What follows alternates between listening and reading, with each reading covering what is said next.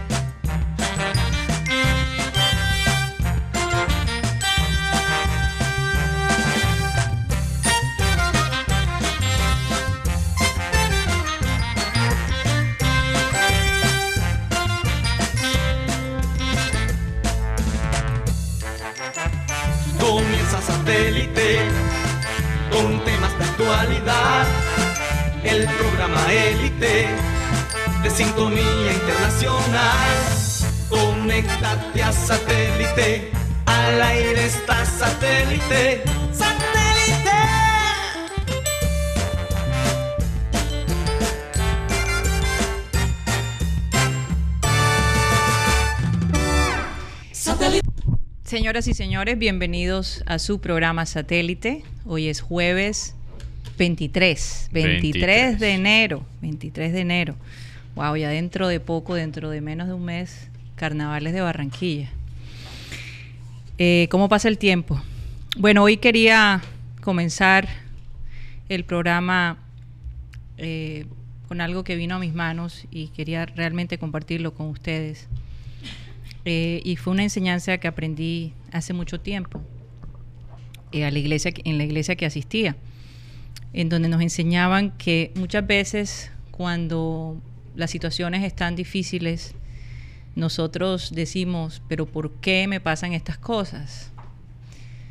Eh, y realmente cuando la adversidad llega a nuestra puerta, o un dolor muy grande, o una situación que cambia un poco nuestra rutina y, de repente nuestro estado emocional, más bien hay que preguntarnos para qué, para qué nos pasan estas cosas, qué nos está, qué nos está queriendo decir Dios con nuestra situación. Entonces, es importante que cuando nos sintamos un poco atrapados, que meditemos, que busquemos ayuda, ya sea en el Altísimo o en una persona a quien tú consideras fuerte espiritualmente que te pueda dar un buen consejo. Pero hay cosas que no podemos evitar. Eh, muchas veces Dios nos pone en una posición y Él va a tratar de que esos dones, de que ese plan que fue creado especialmente para ti se haga, a pesar de ti. Entonces, eh, no nos sintamos tristes si algo fuerte nos pasa.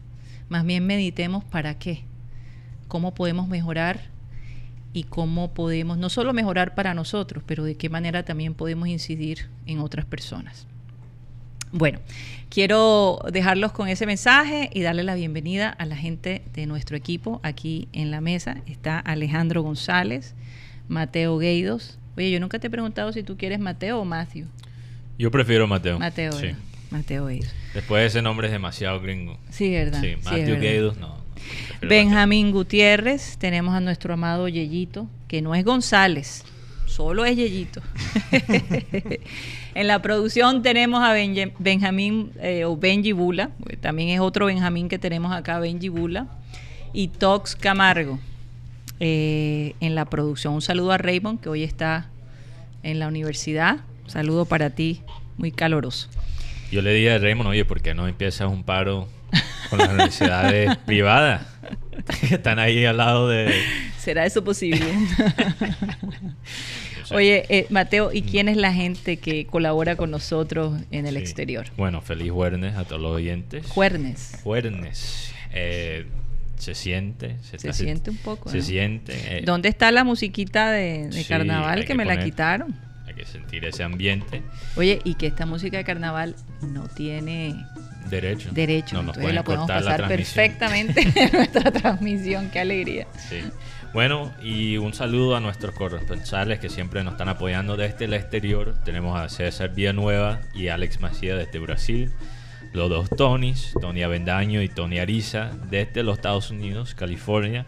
Y Naris García, que nos apoya desde el frío de Alemania. Ay, sí. Eh, Maelis Charris, Está que está en. Chile. Eh, Sara González desde Vancouver. Y bueno, Joan Nieto Bolívar, que no es no está en el extranjero, pero que es nuestro corresponsal de Barranquilla, de, los junioristas. Entonces un saludo, saludo para él. Bueno, excelente. Bueno, hoy vamos a tener como invitado al doctor William Sánchez y nos va a hablar de temas muy interesantes porque eh, por, estos, por estos días lo del el virus y todo eh, está inquietando y quitándole el sueño a mucha gente. Hay algo que tengo que decirles. Eh, lo que se había dicho de este ciudadano chino en Bogotá, se o sea, se, comprobó que él no tiene el virus. Entonces, por ahora estamos bien. Sin embargo, el ministro encargado, Víctor, creo que es Víctor González, Víctor Darío González, si no estoy mal, eh, y corríjanme si, si, si, me equivoco, porque creo que él está allí este, sustituyendo al, anterior, eh, dijo que Colombia está preparada para recibir este virus. Sí, que eso sea verdad. Eso habría que, verlo. Eso habrá que verlo. Vi un artículo ayer que decía, descubrieron en China el animal que básicamente está produciendo esto. y ustedes no se tienen por qué preocupar porque eso aquí no está. Yo estaba asustado, yo estaba asustado. Yo pensé que iba a encontrar, encontrar una foto ¿De qué? De una noche donde tomé demasiado corona. Entonces, bueno. Pero es los serpientes. es la serpiente. La serpiente. Incluso la cobra. Sí. Eh, aparecer. Eh, y, como no está en nuestra canasta familiar. Oye, pero tú sabes que la cobra se come. Sí. En, algunas regiones de China. Por eso es que la cobra tiene, está transmitiendo esa enfermedad. Bueno. Entonces, yo, yo, creo que nosotros no nos tenemos que preocupar porque, por lo menos aquí en la costa, no, culebra no se come. Por lo menos la, la, la, cobra animal, porque el que cobra es otra cosa. El que cobra, sí. Eso es otro tipo de virus. Eh, y antes de que se me olvide, eh, no sé por qué, pero Electricaribe por estos días se ha lucido con sus apagones, ¿no? Sí, hemos tenido. Eh, incluso la gente que tiene la. la las plantas, ¿no? Sí. ha costado trabajo. Yo creo que hasta se le fue la luz a Jorge Celedón. Yo creo que a todo el mundo está teniendo problemas. A, mí me llegó una información que Electricaribe ya ahorita, dentro de poco, próximamente, tal vez lo coja una empresa española otra vez. No. EPM. Hombre, que sea inglesa. No. EPM. Ah. EPM, pero bueno. Y, y, se van a dividir hemos en la tenido, zona del Atlántico. Hemos tenido ese tipo de mensajes durante, ¿qué? Casi 10 años, ¿no? Sí, no, pero eso me viene información interna. Esperan. Pasa que aquí el punto siempre va a haber una información que va a salir al público. EPM la quiere, la quiso la empresa de Bogotá. Aquí el punto es pagar la cláusula de, de, sacar, sacarla de Colombia, sí. sacarla de Barranquilla. Eso es lo que está pasando. pero hace rato la gente quiere esas empresas quieren la energía de, la costa. Total. Rápidamente, tenemos aquí José Atencia, un oyente que creo que el martes me dijo que él tiene unas letanías que me puede mandar. Por favor, que la mande. Atencia, te doy permiso que nos mande las Hombre, sí. Mañana. Digo que son letanías sanas, pero está bien si no están tan sanas. Mañana. Oigan, el asunto es que la gente, eh, hay un sector grande que no solo se le ha ido la luz, como dicen, como cherry on the top, la cereza en, el, en, la parte de arriba de lo que te vas a tomar, el agua también. Entonces, eh, hay gente que no tiene ni agua ni luz. Entonces está como, como, como grave. Está, como grave. Vamos a ver qué pasa cuando finalmente se va a ir. Yo conozco gente que eh, el otro día alguien nos comentaba que eh, había gente que amaba a Electricaribe en Cartagena. En Cartagena especialmente. Entonces la gente le preguntaba, pero señor, si todo el mundo se queja, ¿cómo? Bueno, lo que pasa es que llevo un rato de estar pegado y ni siquiera se han dado cuenta. Entonces, ¿cómo yo no voy a, a estar feliz y estoy robando luz y, no me dicen nada? Yo, te digo algo, hay sectores en Barranquilla donde ellos no son capaces ni de llegar. ¿Por qué? Porque la gente, una vez, una vez pasó que estaba montado en la escalera el, funcionario de Tricaría para cortar la luz y la gente le quitó la escalera. O sea, hay, hay sectores y hay personas que están tan cansadas del mal servicio que actúan de esa manera. Imagínate. No estamos de acuerdo, pero...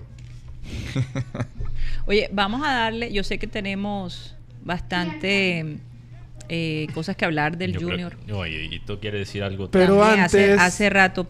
ah, pero antes de todo, vámonos con los padrinos y las madrinas de este programa.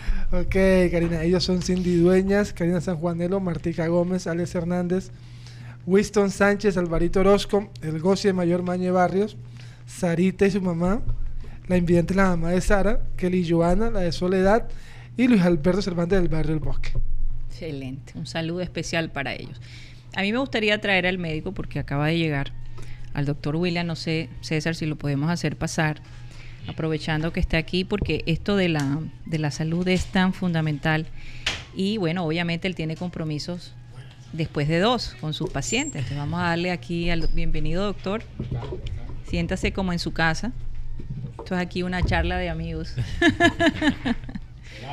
sí, sí, sí, sí. ¿Cómo están? Bien, bien. Estamos todos bien. Buenos Se pone sus audífonos. Están un poquito enredados. Que Muchas gracias. Es que la marimonda se, se, se, se- pegó ahí. Bueno, doctor, bienvenido a Satélite. De verdad, un placer. Gracias, aquí. gracias. Para mí es un honor estar con ustedes y súper, súper espectacular la oficina, ¿eh?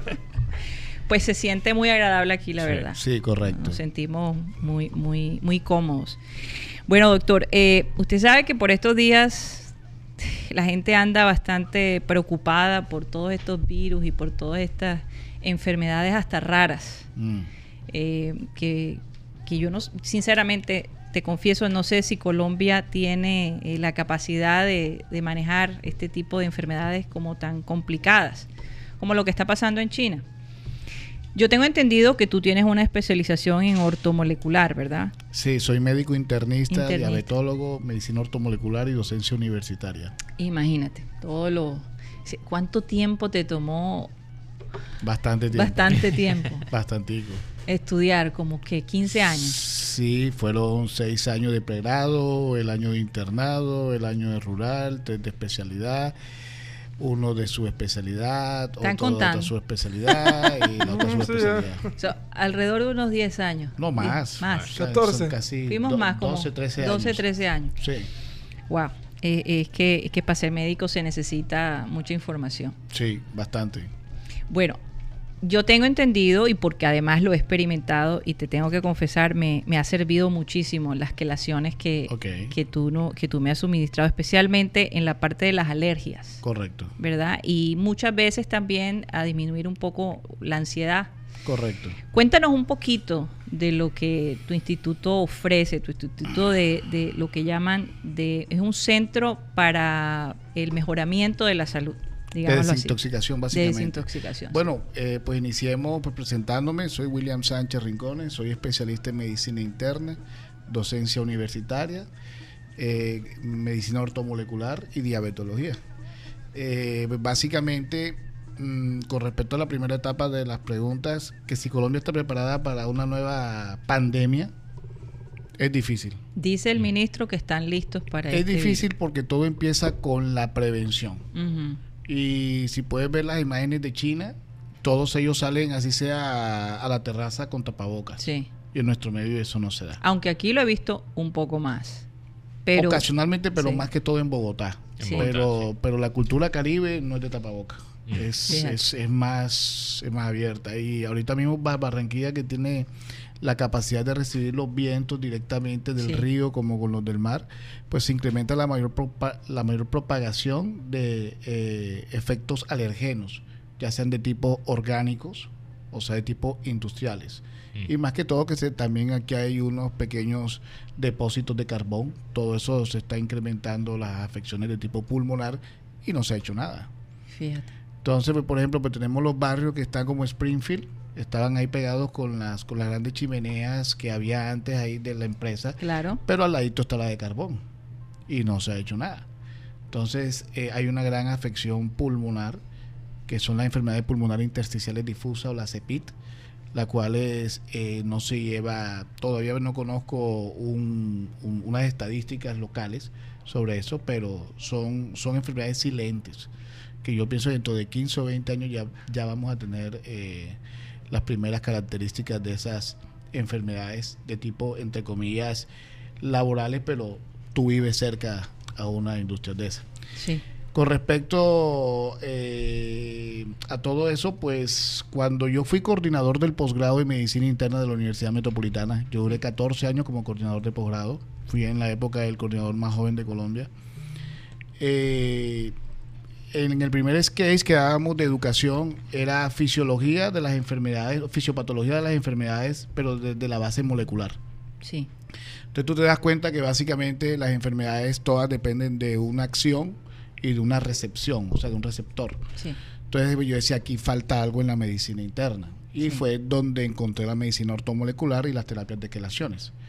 Las terapias de quelaciones nacen en- desde 1938 Imagínate. y es un poquito eh, risible cómo nace la terapia de quelación. Hitler, como tuvo el, el cerco de los países aliados, Sí. el, el cerco económico, entonces pues no podía traer lo que era todo lo de la eh, naranja para los desayunos, etcétera, etcétera, y para los detergentes y para la industria. Ajá. Que- y se utilizaba mucho el ácido cítrico, que es Claro. derivado de la vitamina C. Sí. Entonces cogió a dos médicos suecos y los obligó a que se inventaran un análogo de la vitamina C. Y ahí- Químicamente hablando. químicamente hablando.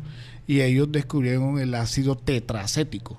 Entonces le adicionaron dos moléculas y entonces quedó cuatro.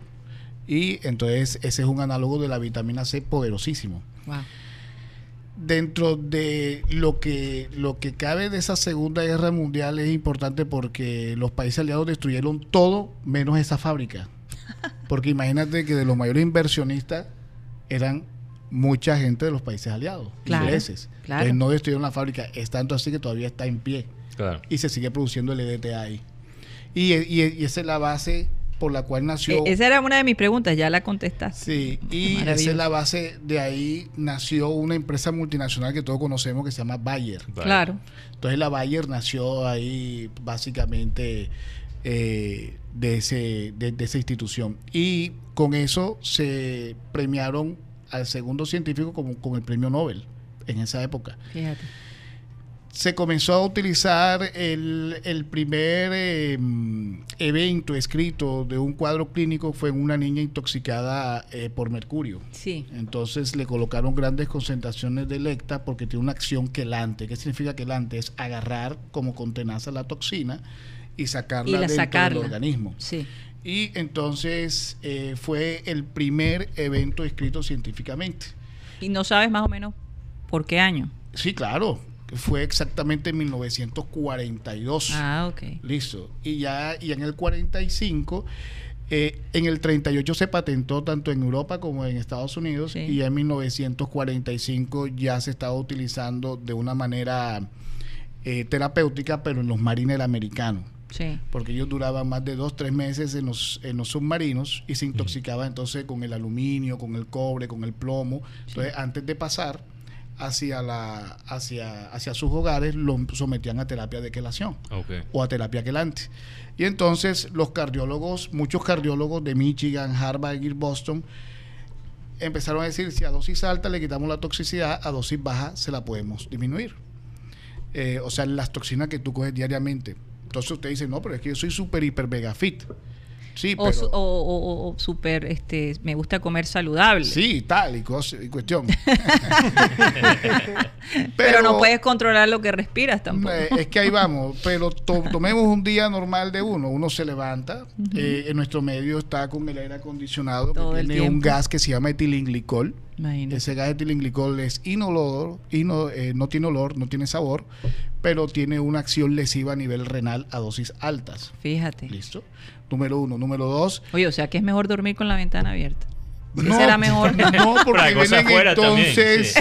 O sea, Los es que, es que- es que ese es el punto. Dios. Entonces tú te levantas y tú, Sí. te, tú te bañas eh, con jabón que es derivado del petróleo. Sí, claro. Te cepillas los dientes que tiene flúor. Los pinta uñas. Eh, los pinta El uñas maquillaje. tienen Desodorante. maquillaje, desodorante que tienen mercurio, eh, perdón, eh, aluminio, aluminio, sí. permanganato, etcétera, etcétera. plomo, en algunos casos. En algunos casos, es más, todavía hay pacientes con calza que se le echaba anteriormente plomo. Imagínate. Eh, tenemos la ropa que tenemos cada uno de acá, no es 100% algodón, Así sino es. poliéster y el poliéster es derivado del petróleo. Wow. Entonces, todo eso vamos haciendo una acción acumulativa, sí. la cual, hombre, yo siempre coloco este ejemplo. Si tú te levantas en una panadería, o sea, tú vives en un segundo piso, pero el primer piso tu familia hace pan. De tanto llegar todos los días, ¿tú terminas a los 20 años haciendo un pan, sí o no? Claro, que sí, porque lo ves. Listo. Para muestra un botón. Estamos aquí en satélite de tanto ver a nuestro querido eh, copartidario Abel González. Así es. Y, em, y entonces tú aprendes. Sí. Listo. De tanto ver. Bueno, la célula de tanto estar alrededor de toxinas no la aprende, sino que lo consume y entonces no te da una respuesta buena, sino que entonces te da o hipertensión o te da cáncer o el envejecimiento prematuro. Entonces de ahí es donde nosotros actuamos con la terapia de quelación. y eso disminuye ese, ese riesgo, esa claro, Claro, porque estás barriendo los niveles de toxinas, o radicales libres, como lo llamamos nosotros los médicos, eh, de origen metálico y derivado del petróleo. una, pregunta, una pregunta, Exactamente. Eso es como un diablo rojo. Ah, básicamente destapa. Oye, qué lástima. Yo no sé si eso ayudará a, que la gente que es tóxica sea menos tóxica. Este. es otro tipo de otro tipo de tratamiento. Algo más emocional, pues, espiritual. Pues, pues ahí tiene un componente pues, de todo, pero cuando. Tendrán que poner como cinco bolsas cada día. Nosotros tenemos una máquina que se llama resincronizador mental. Ajá. Eh, que se la colocamos una paciente muy conocida también, me reservo el nombre. Y de solo aguantó 10. Solo aguantó 10. pero se la colocamos con una creación solo para el sistema nervioso central. Sí. Entonces, eh, ¿qué colocamos ahí? Tras que limpiamos, le colocamos unos aminoácidos que se llaman aminoácidos idiogénicos, que son los que mantienen eh, la estructura del intercambio del sodio, potasio, cloro, magnesio, etcétera, etcétera, de la neurona y el paciente se siente diferente. Y es tanto así que sale súper chévere. Y lo combinamos con la cámara hiperbárica que lo oxigena todo el organismo. Bueno, yo me imagino que no todo el mundo se atreve a, meterse en esa cámara hiperbárica porque es, es, como una cápsula completamente sellada donde tú recibes 100% el oxígeno puro y, y, y, para los que somos claustrofóbicos, pues imagínense.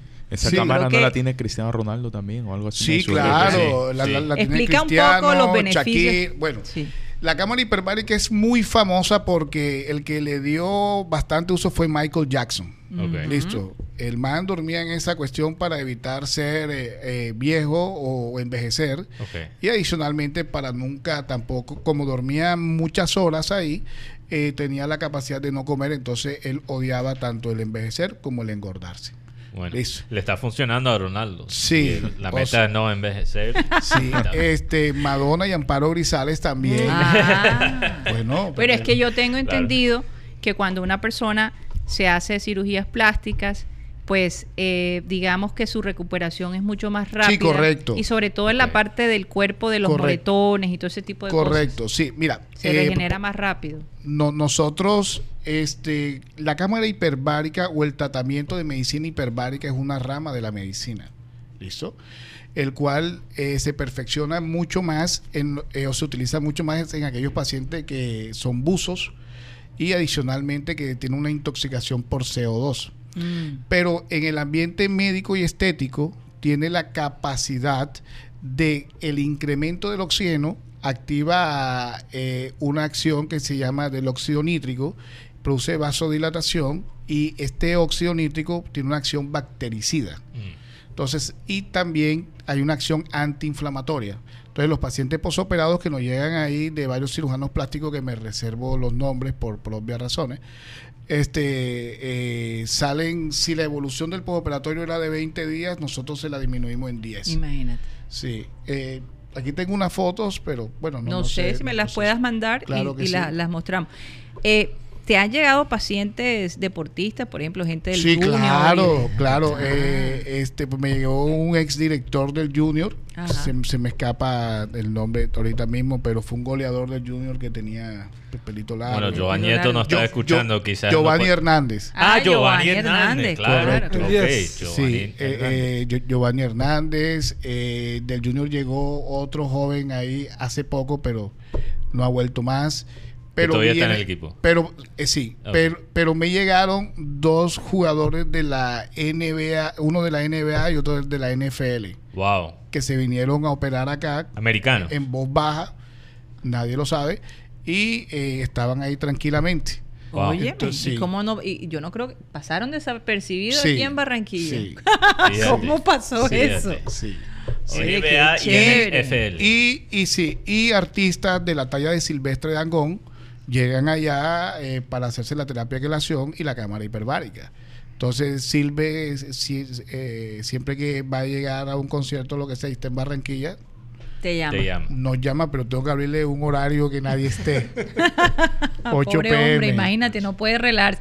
Sobre todo porque cuando tú estás recibiendo estas quelaciones, estás en un cuarto muy relax, Sí. eh, oscuro, Sí. eh, para que tú, aunque yo desafortunadamente como soy tan ansiosa, eh, me cuesta trabajo quedarme quieta, entonces tengo que estar viendo televisión, tengo que para no pensar en, es, tener la es. agujita esa ahí. La agujita, es. eso es lo que me Sí, produce. Yo sí, también. No, no, pero, pero, Pero que va, ¿no? Sí. pero, pero se, Se le coloca es la pediátrica. ¿Y la Sí, es ¿Cuánto algo, tarda un suero en es algo muy una quelación en hacerse? Señor. ¿Cuánto tarda la quelación? O sea, Como Bueno, 45 yo, minutos. yo la preparo y dura 45 minutos, una 45. hora. Ay, Ok, sí. ya, ya hay, pas- pues, por ejemplo, yo tengo unos pacientes que son un poquito psicorridos con su calidad de vida en el sentido de que él los viernes tiene que ir a beber.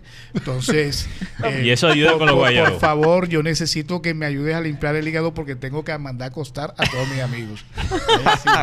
y funciona. Bueno, la próxima Para vez que tengo guayabo, yo Sí, para el guayabo también tremendo. Tremendo. Firme, firme, firme, firme. Claro. Y una pregunta, Oye, ¿la sí. cápsula hiperbárica en personas que han sido fumadores de años Mm. ayuda a regenerar, a limpiar, a, a- a Esa es beneficiar? una excelente pregunta. Mira, por ejemplo, se ha demostrado que la problemática del cigarrillo se presenta solamente, ojalá y no me vayan a matar en la Secretaría de Salud, ni mucho menos, pero solamente el 15%, el 100% de los pacientes que han tenido tabaquismo crónico puede llegar a producir alguna enfermedad de tipo pulmonar. Solo el 15, o sea que de cada 100, solo 15. Ajá. Pero lastimosamente ese 15 le puede caer a cualquiera. Claro. Sí, Sí, sí, claro. eh, sea pasivo o activo, listo. Pero se ha demostrado que después de 30 años que tú dejaste de fumar, todavía la acción de los benzopirenos, que son las toxinas que tienen los cigarrillos, Wow. que son más de 100 sustancias que tiene un cigarrillo, eh, todavía siguen produciendo la, la acción inflamatoria tanto en las arterias como en las células. que si sirve para barrer y disminuir, claro que sirve, pero obviamente no te va a quitar eh, eh, tu antecedente. ¿Listo? Oye, y estas quelaciones, cada tanto las personas deberían eh, Uno se está intoxicando todos los días. O sea que tú decides, básicamente. Sí, claro, claro. Es más, yo le digo a los pacientes, tu cuerpo te lo va a pedir. Mm. Tu cuerpo te lo pide. Sí. Te lo pide Buenas porque te lo pide. la- Ah, sí, tenemos a Iván Garrido, ya entró. Ya, estoy aquí. Se escucha algo. Iván, como- si tienes alguna pre- pregunta para el doctor, pues obviamente Iván. Se escucha como ratoncito ahí atrás. Sí. No, ese era el parabrisas, ese era el parabrisas. Ah, bienvenido. Eh, sí, eh, doctor, una pregunta. Eh, yo estaba, bueno, estaba escuchando lo de la, lo de la quelación y la, la- la cámara hiperbárica. Sí. Eh, después de tanto tiempo de uno estar usando todos estos químicos y eso, si hay una posibilidad de que baje ese, ese, Sí, ese sí, claro. en un porcentaje alto, ¿no? Sí, mira, eh, eh, por ejemplo, para que te des cuenta, pues más o menos la analogía. Hay un artículo que salió en el Journal de Medicina Americano, en el cual que para sorpresa de muchos cardiólogos, la controvertida terapia de quelación ha mostrado eventos positivos en aquellos pacientes que han tenido infarto o que le han hecho revascularización miocárdica. que es Sí. que, que la revascularización? La cirugía a corazón abierto o aquello que le ha abierto, colocado estén. Sí. Entonces mostró el estudio, que se llama el estudio TRUX, el cual mostró disminución de la morbimortalidad en, en todos aquellos pacientes que utilizaron la quelación. ¿Por qué? Porque le mejora la, la velocidad de perfusión por el oxígeno. ¿Qué velocidad de perfusión? Es cuando el del bañado, el riego de la sangre en los tejidos distales. Y eso hace de que el corazón mejore su capacidad de bombeo, número uno. Entonces, imagínate tú que, que las arterias, eh, por ejemplo, del pene, son, son, son, son un poquito o igual que las arterias del corazón. Entonces, aquel paciente que ha tenido eh, hipertensión arterial o arteriosclerosis de base, pues obviamente puede tener disfunción sexual o disfunción eréctil. Sí. Entonces, con la quelación, nosotros hemos demostrado de que se mejora Se la regula. perfusión, la oxigenación y muchos pacientes exigen un poquito más de concentración del mismo. O sea, tiene una, una- tiene una connotación regenerativa. O sea, es que si tú mejoras la Es que fluye la oxigenación, sangre, ¿no? Mejor. la oxigenación de la sangre, obviamente en un tejido que está casi muerto o disminuido por su por su baño de sangre, pues obviamente se va a activar, y va a Claro. regenerar. Claro, que, Que sí. viva la alegría, ¿no? Por supuesto. Tengo un paciente muy conocido que me exige eso, eh, eh, no puedo decir el nombre. No, pero no, es- por favor. Está que me pica ¿Qué la lengua. Es muy, pero- muy reconocido en ¿En- Colombia. ¿En qué franja? No. En el vallenato. Y el hombre me exige que le coloque eso porque tiene que rendirle cuenta a su mujer todas las noches. Y es un paciente. El vallenato. fuerte. Sí, sí, fuerte, sí, sí, fuerte. sí. Pero no, eh, tanto así que nos invitaron al Congreso Mundial de Medicina Antienvejecimiento ahora en México. Ajá. Eh, soy representante de, de Colombia eh, como representación científica sobre la terapia de quelación y, y vamos a estar eh, hablando sobre, sobre la misma ahorita en el Congreso en México del 13 al del 14 al 16 de febrero. Viajo el 13. Excelente, hoy una tremenda noticia. Una pregunta relacionada con lo que estamos viviendo, eh, como te hablábamos de las eh, de este virus tan fuerte. ¿Tú recomiendas que cuando haya esa época, obviamente, de, de- de- de- donde la- se necesita fortalecer el sistema inmunológico, me imagino que hay una- un tipo de quelación que ayuda sí, a eso? Sí, es que, a ver, el órgano filtro del, organi- eh, del cuerpo que se ayuda o que ayuda al incremento también de, de las, eh, de la inmunidad es el hígado. Sí. Entonces, cuando tú tienes un hígado congestivo, tú tienes mucha sintomatología, el mal aliento, el insomnio, la irritabilidad y obviamente también te disminuye obviamente eh, la concentración del- de la producción de una buena defensa. No que dejes de producir buenas defensas, pero disminuye su capacidad o su calidad.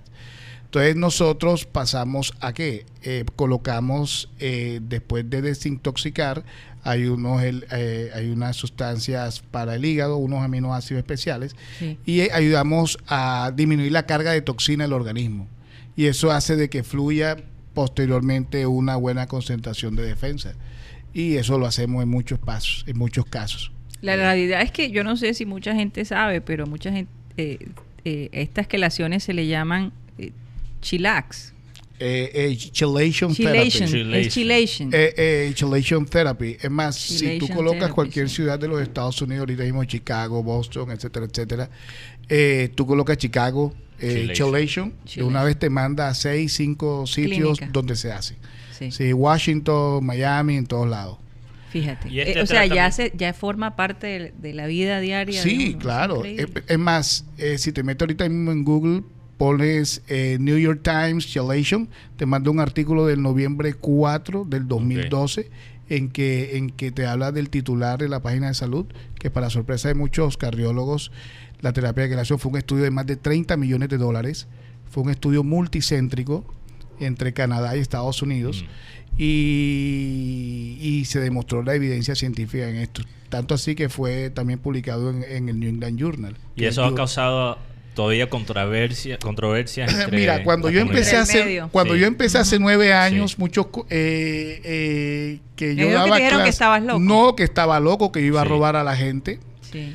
Eh, pero ahora que, que se ha demostrado la evidencia científica por parte de los americanos y de los ingleses, entonces ahora sí vienen a donde mí que les enseñe que cómo es la cosa.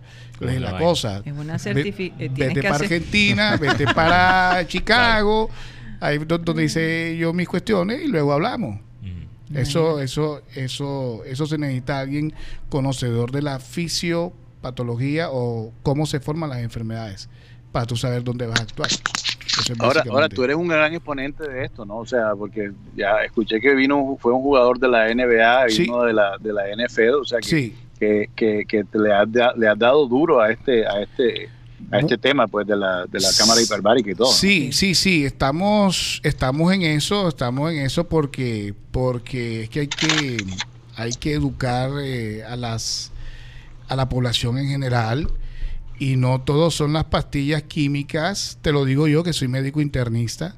Sí. Eh, no, no, no todo son las pastillas químicas, no todo es... Mira, pues para muestra un botón. Del 100% de los médicos, el 65% son obesos. Entonces llega el médico obeso y te dice a ti, hey, tienes que bajar de peso, tienes que fumar, eh, perdón, tienes que dejar de Dejar de fumar, fumar. Sí. y los médicos y consumir café. Mira, y del 100% el 85 de los de los Fuman y médicos toman café. somos somos cafeinómanos. Ya yo estoy en la última frontera de la adicción al café. Ya estoy tomando expreso doble sin azúcar. No puede ser. Y me tomo uno al día y eso me Será la da- Si yo Nutricionista que te lo ha prohibido. Yo a los Sí. 23 años ya estoy llegando ahí, no sé qué va a Pero pasar. una, una. En 20. una pregunta, Sí. profesor, has- hablaba de las alergias. Una persona con asma Sí. también puede hacer parte o, o usar ese producto y en qué le en qué le ayuda. Mira, para responderte eso te voy a decir dos premisas de la quelación. Solo hay dos contraindicaciones. El embarazo, ¿ya? Y que tenga falla renal. O sea, que, Que no tenga- puedas eliminar. Exactamente, que no lo pueda renal. eliminar. De ahí todo el mundo se lo puede hacer. Sí. El asma es una enfermedad que se presenta desde la niñez en el cual hay un trastorno de tipo obstructivo a nivel de la función del pulmón, dado por la liberación o por la degranulación de una célula de defensa que se llama mastocito. Entonces cuando se degranula eso se libera algo que se llama histamina. Entonces por eso es que la mayoría para el asma te mandan el antihistamínico es. o para las alergias, ¿listo? Pero también te mandan el corticoide, Ujú, como la prednisolona, beclometasona, etcétera, etcétera, que te, que te ayuda a, a- a- que la célula no se degranule y se disminuye la acción entonces alérgica o, la, o la acción reactiva de la broncoconstricción. Entonces, eh, pero si tú disminuyes, si tú aumentas lo que se llama la capacidad de respuesta de tu sistema inmune, vas a estar mucho mejor. Entonces, si, si tú te aprietas cuatro o seis veces al año, pues lo ideal es que te aprietes una o dos veces. Oye, yo pienso que al Junior le convendría que, que tú le pusieras una Sí, chillaxation a- eh, al este- equipo antes de un partido importante, Los no del sé. Junior, eh, ellos se hacen la terapia de cámara hiperbárica, pero en Ah, otro claro. sitio. Ah, ok. ¿Listo? Eh, pero no se hace chelation therapy, son, son muy pocos. El, uno de los, de los que ayudan a lo que la parte física, Mm. eh, que es apellido Ortiz, Michael. eh, Michael Ortiz, me ha mandado dos pacientes cuando ha visto que están Como baja nota. bajando. Listo. Sí. Entonces se los coloco, pero mi esposa a mí me dice que no se la coloque también porque eh, para que vuelvan. Entonces, como se bien, entonces ya no vuelven. Ya, entonces ese es, ese es, ese es algo que nos ha pasado. Pero no, pero lo importante es trabajar con el corazón y con, con mucha pasión que, que eso es lo que hacemos en, en No, y en- se en- nota, en se Health nota. Medical Center Sí.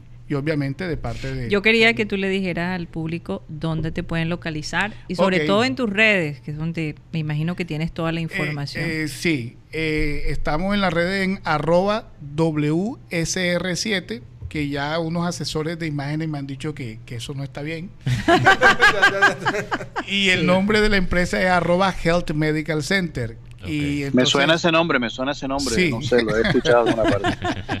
Y ese es diagonal al Hotel Sonesta, ahí en Sonesta. Villa Santos. Eso, eso, la- eso no tiene pierde. Sí. Eh, y también me han dicho que está muy largo el nombre. Entonces ya, ya los asesores están haciendo un nuevo Están plan. trabajando. Para ser doctor aquí en Barranquilla tienes que tener cuenta de Instagram, tienes Tienes que tener de todo. No, es equipo que- de, de redes Mira, sociales. Tú no sabes que una cuestión que decía Abel era eso. Sí. Es que si tú no estás con la tecnología en el día a día, olvídate. Olvídate, sí. Mira, hay, hay muchos almacenes eh, que están cerrando porque lo que se está vendiendo has- hasta hace dos años, el marketing digital en Colombia era aproximadamente el 15% Sí, y las ventas. Tú, hay gerentes ya- que no creen en eso. ya se subió al 50%. Entonces, de igual manera, si los médicos no estamos dando a conocer lo que hacemos, Claro. así suene feo que uno hable de uno mismo, pero hey, te tienes que vender, si me hago entender. Pero No. también estás educando. ¿Y Sí, qué- correcto. ¿Y qué porque, pasa? Es que, porque es que los médicos, por ejemplo, eh, tú hablas y dices, Sí. mira, hay esto, hay estas opciones, o sea, promueves, también das un como una clave, ¿no? Sí. para alguna situación que, que una persona esté viviendo. Claro. Eh, definitivamente lo que tú ofreces es una gran opción. Es una gran También, opción. ¿qué pasa si ustedes no llenan ese espacio del marketing digital? Eh, después hay un vacío y se pueden traer más bien los productos que sí son chimbos. Sí, correcto. Mira, hay mucha gente que está tratando de hacerlo de la relación.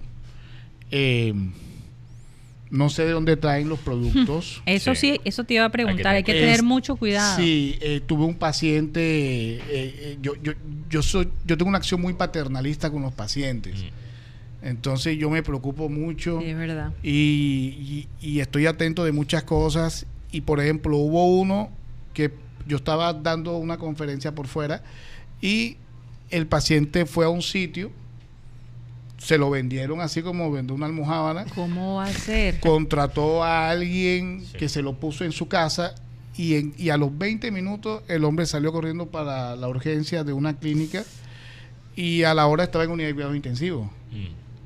Entonces... Hay que tener eh, mucho cuidado. Hay que tener mucho Lo que cuidado. pasa, doctor, yo pienso es que mucha gente ve el negocio como, o sea, ve que el negocio está prosperando tanto que no se ahorran todo ese ese research, como decimos nosotros, ese, esa búsqueda que tú hiciste Correcto. y que te metiste y que, y que leíste y que fuiste, y, se- o sea, hiciste toda la todo, todo el, el- el curso completo. Correcto. Entonces, mucha gente se evita hacer ese curso, se vuela a la escuadra y lo que hace es que hace eso. Empieza Sí. a meter las arepas, en, en vez de arepas mete una empanada, entonces no, Do- no funciona. no, doña empanada. Doña Una empanada. empanada. ¿Cómo se está regulando?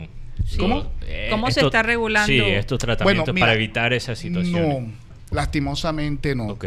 La Secretaría Wow. de Salud cuando tú cuando tú vas a montar un, un consultorio, tú puedes colocar que tú tienes acciones aledañas a tu acción profesional. Entonces tú puedes hacer la dichos que aquí le cambiaron ya el nombre, ahora se llama sueroterapia. Entonces, hay una que son de vitamina C, activación de colágeno, que también la colocamos, pero sabemos qué concentración y para Oye, qué lo cuando dijiste activación de colágeno, me imagino que muchas mujeres te lo piden, ¿no? Sí, pero es que, eh, bueno, estamos en el Caribe, ¿no? Sí. Eh, ¿Cuál es el beneficio? hay mucha gente que mete mono, en el Ah. buen sentido que te dicen que te están colocando colágeno y el colágeno jamás se coloca en la vena. Tiene que darte un precursor de la activación del, del colágeno. Sí. O sea, te activa. No es que Exactamente. te estén metiendo. Exactamente. Entonces, tú tienes que saber exactamente cuáles son esas sustancias. Entonces, a mí me ayer por casualidad pues me llamaba, pues me llamó un esteticista y me dijo, "Oh, doctor, definitivamente zap- eh, zapatero a tu zapato. Y yo traté de hacer eso, pero yo no me voy a meter en camisa de 11 varas con una complicación. Yo dije, más te vale. Sí. Oye, es una responsabilidad Sí, muy es grande. delicado. Sí, es súper delicado porque es que tú, hey, cuando un abogado la embarra, el cliente va a la cárcel. Cuando un médico la embarra, el cliente va, Va al hospital. a los, al cementerio o al hospital. Mm.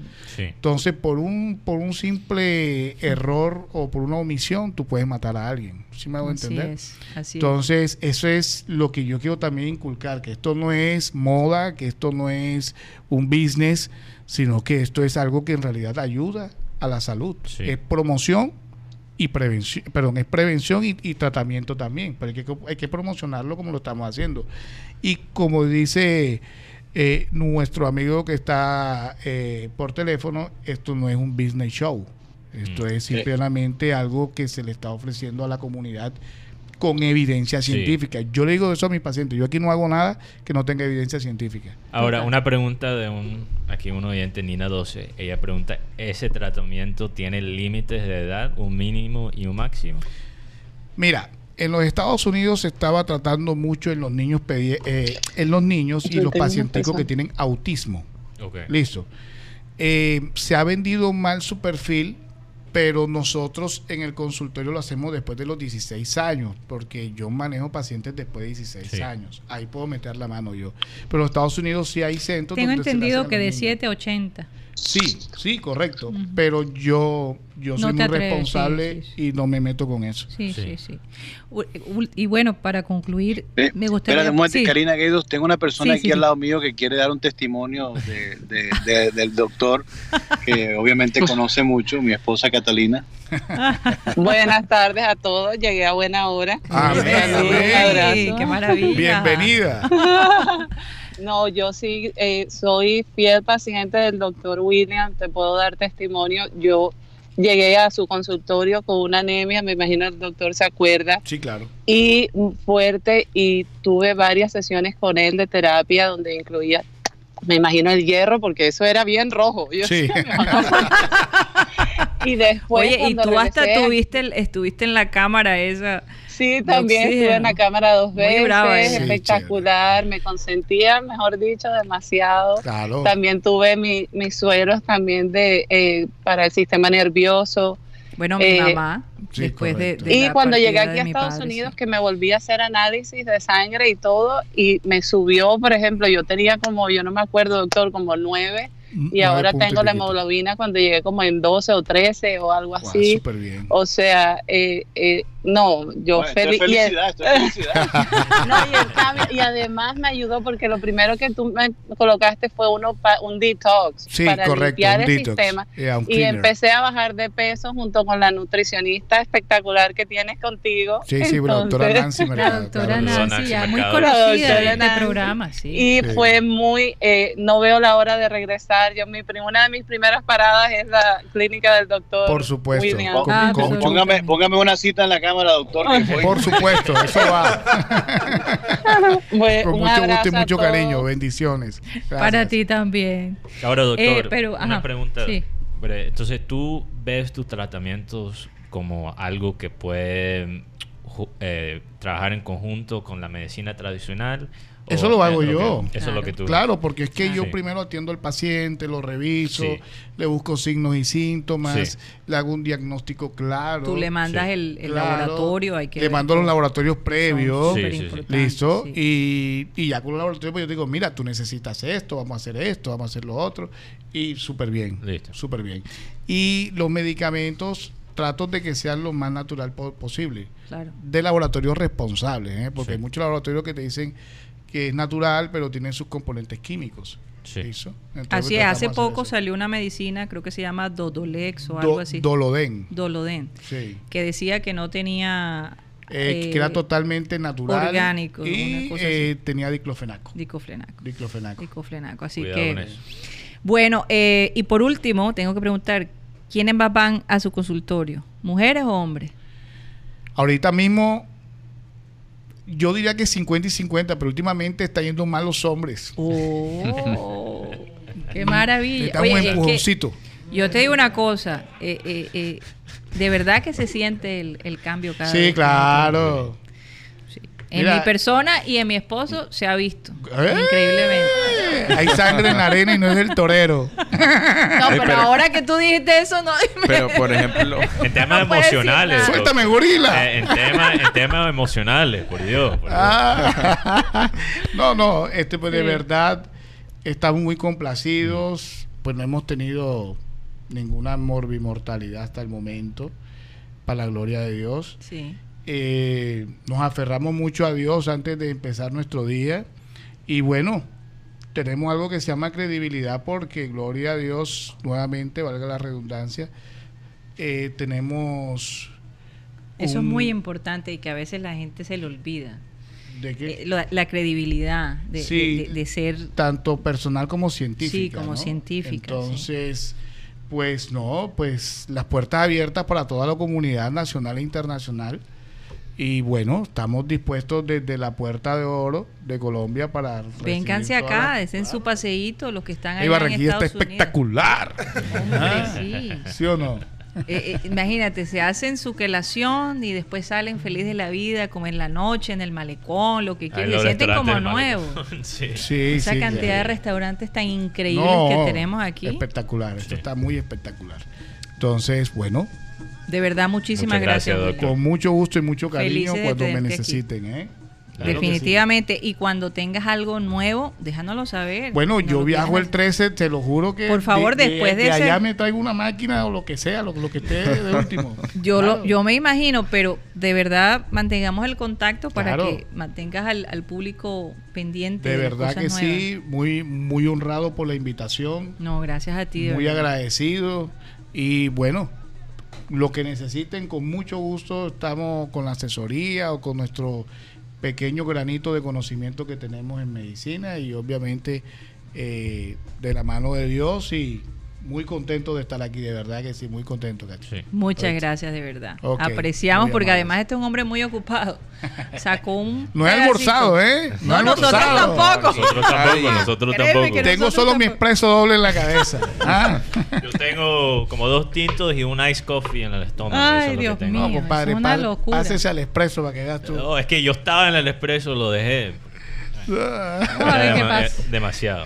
Bueno, Vamos muy bien. pasa. Gracias, doctor. Bueno, bendiciones y muchas gracias, A doctor. ver, con su permiso. Adelante. Bueno, ya saben, no se les olvide todos los consejos que dejó el doctor William. Incluso nosotros tenemos que ponerlo en práctica. Hace rato que no lo visito, tengo que pasar por allá, pero urgente, urgente, urgente. bueno, y haciendo un abrazo. Gracias de nuevo. Hasta Gracias, luego, gracias. gracias, Eh, haciendo un cambio de frente, y ustedes me disculpen, pero es que la información que él nos está dando es muy importante.